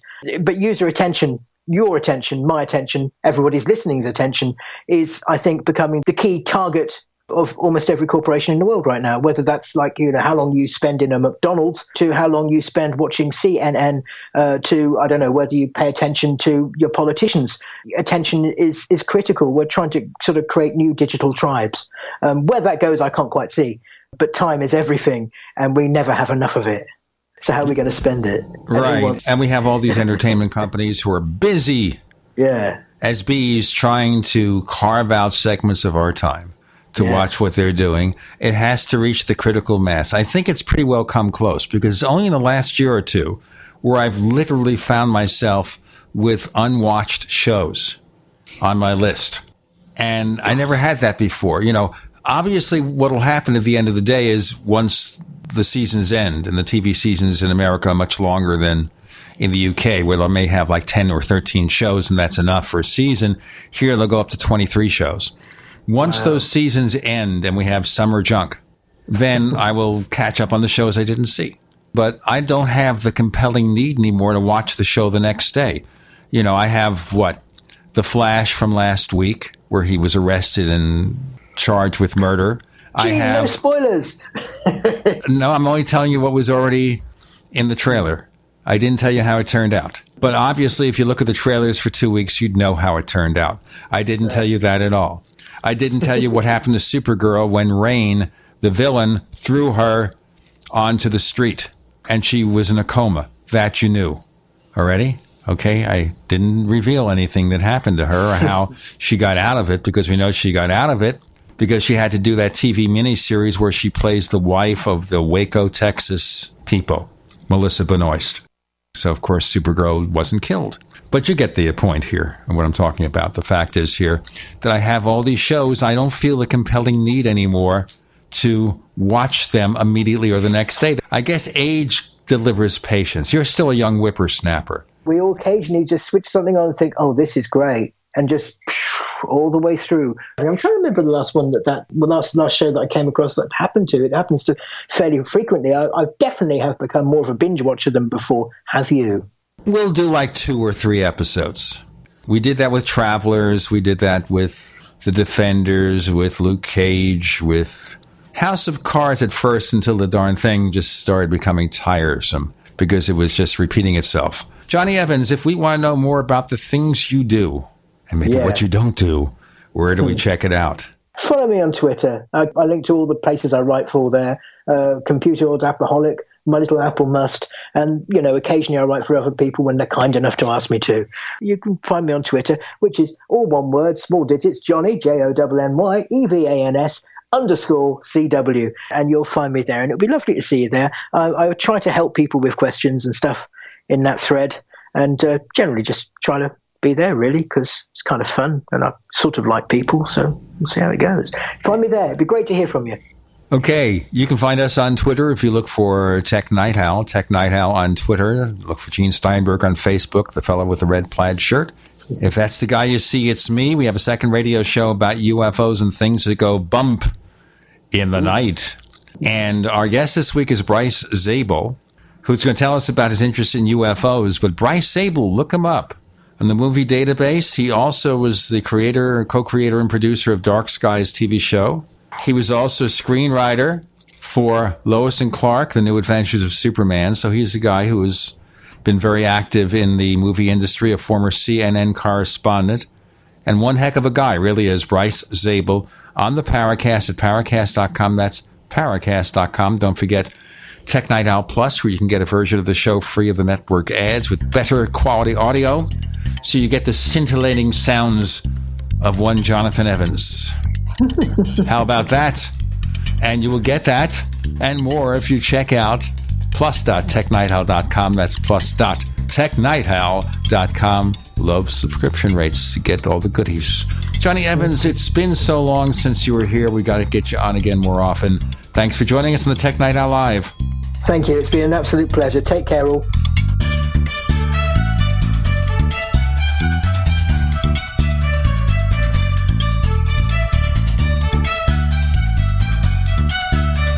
The Tech Night Owl Live is a copyrighted presentation of Making the Impossible Incorporated. We'll be back next week, same bat time, same bat channel.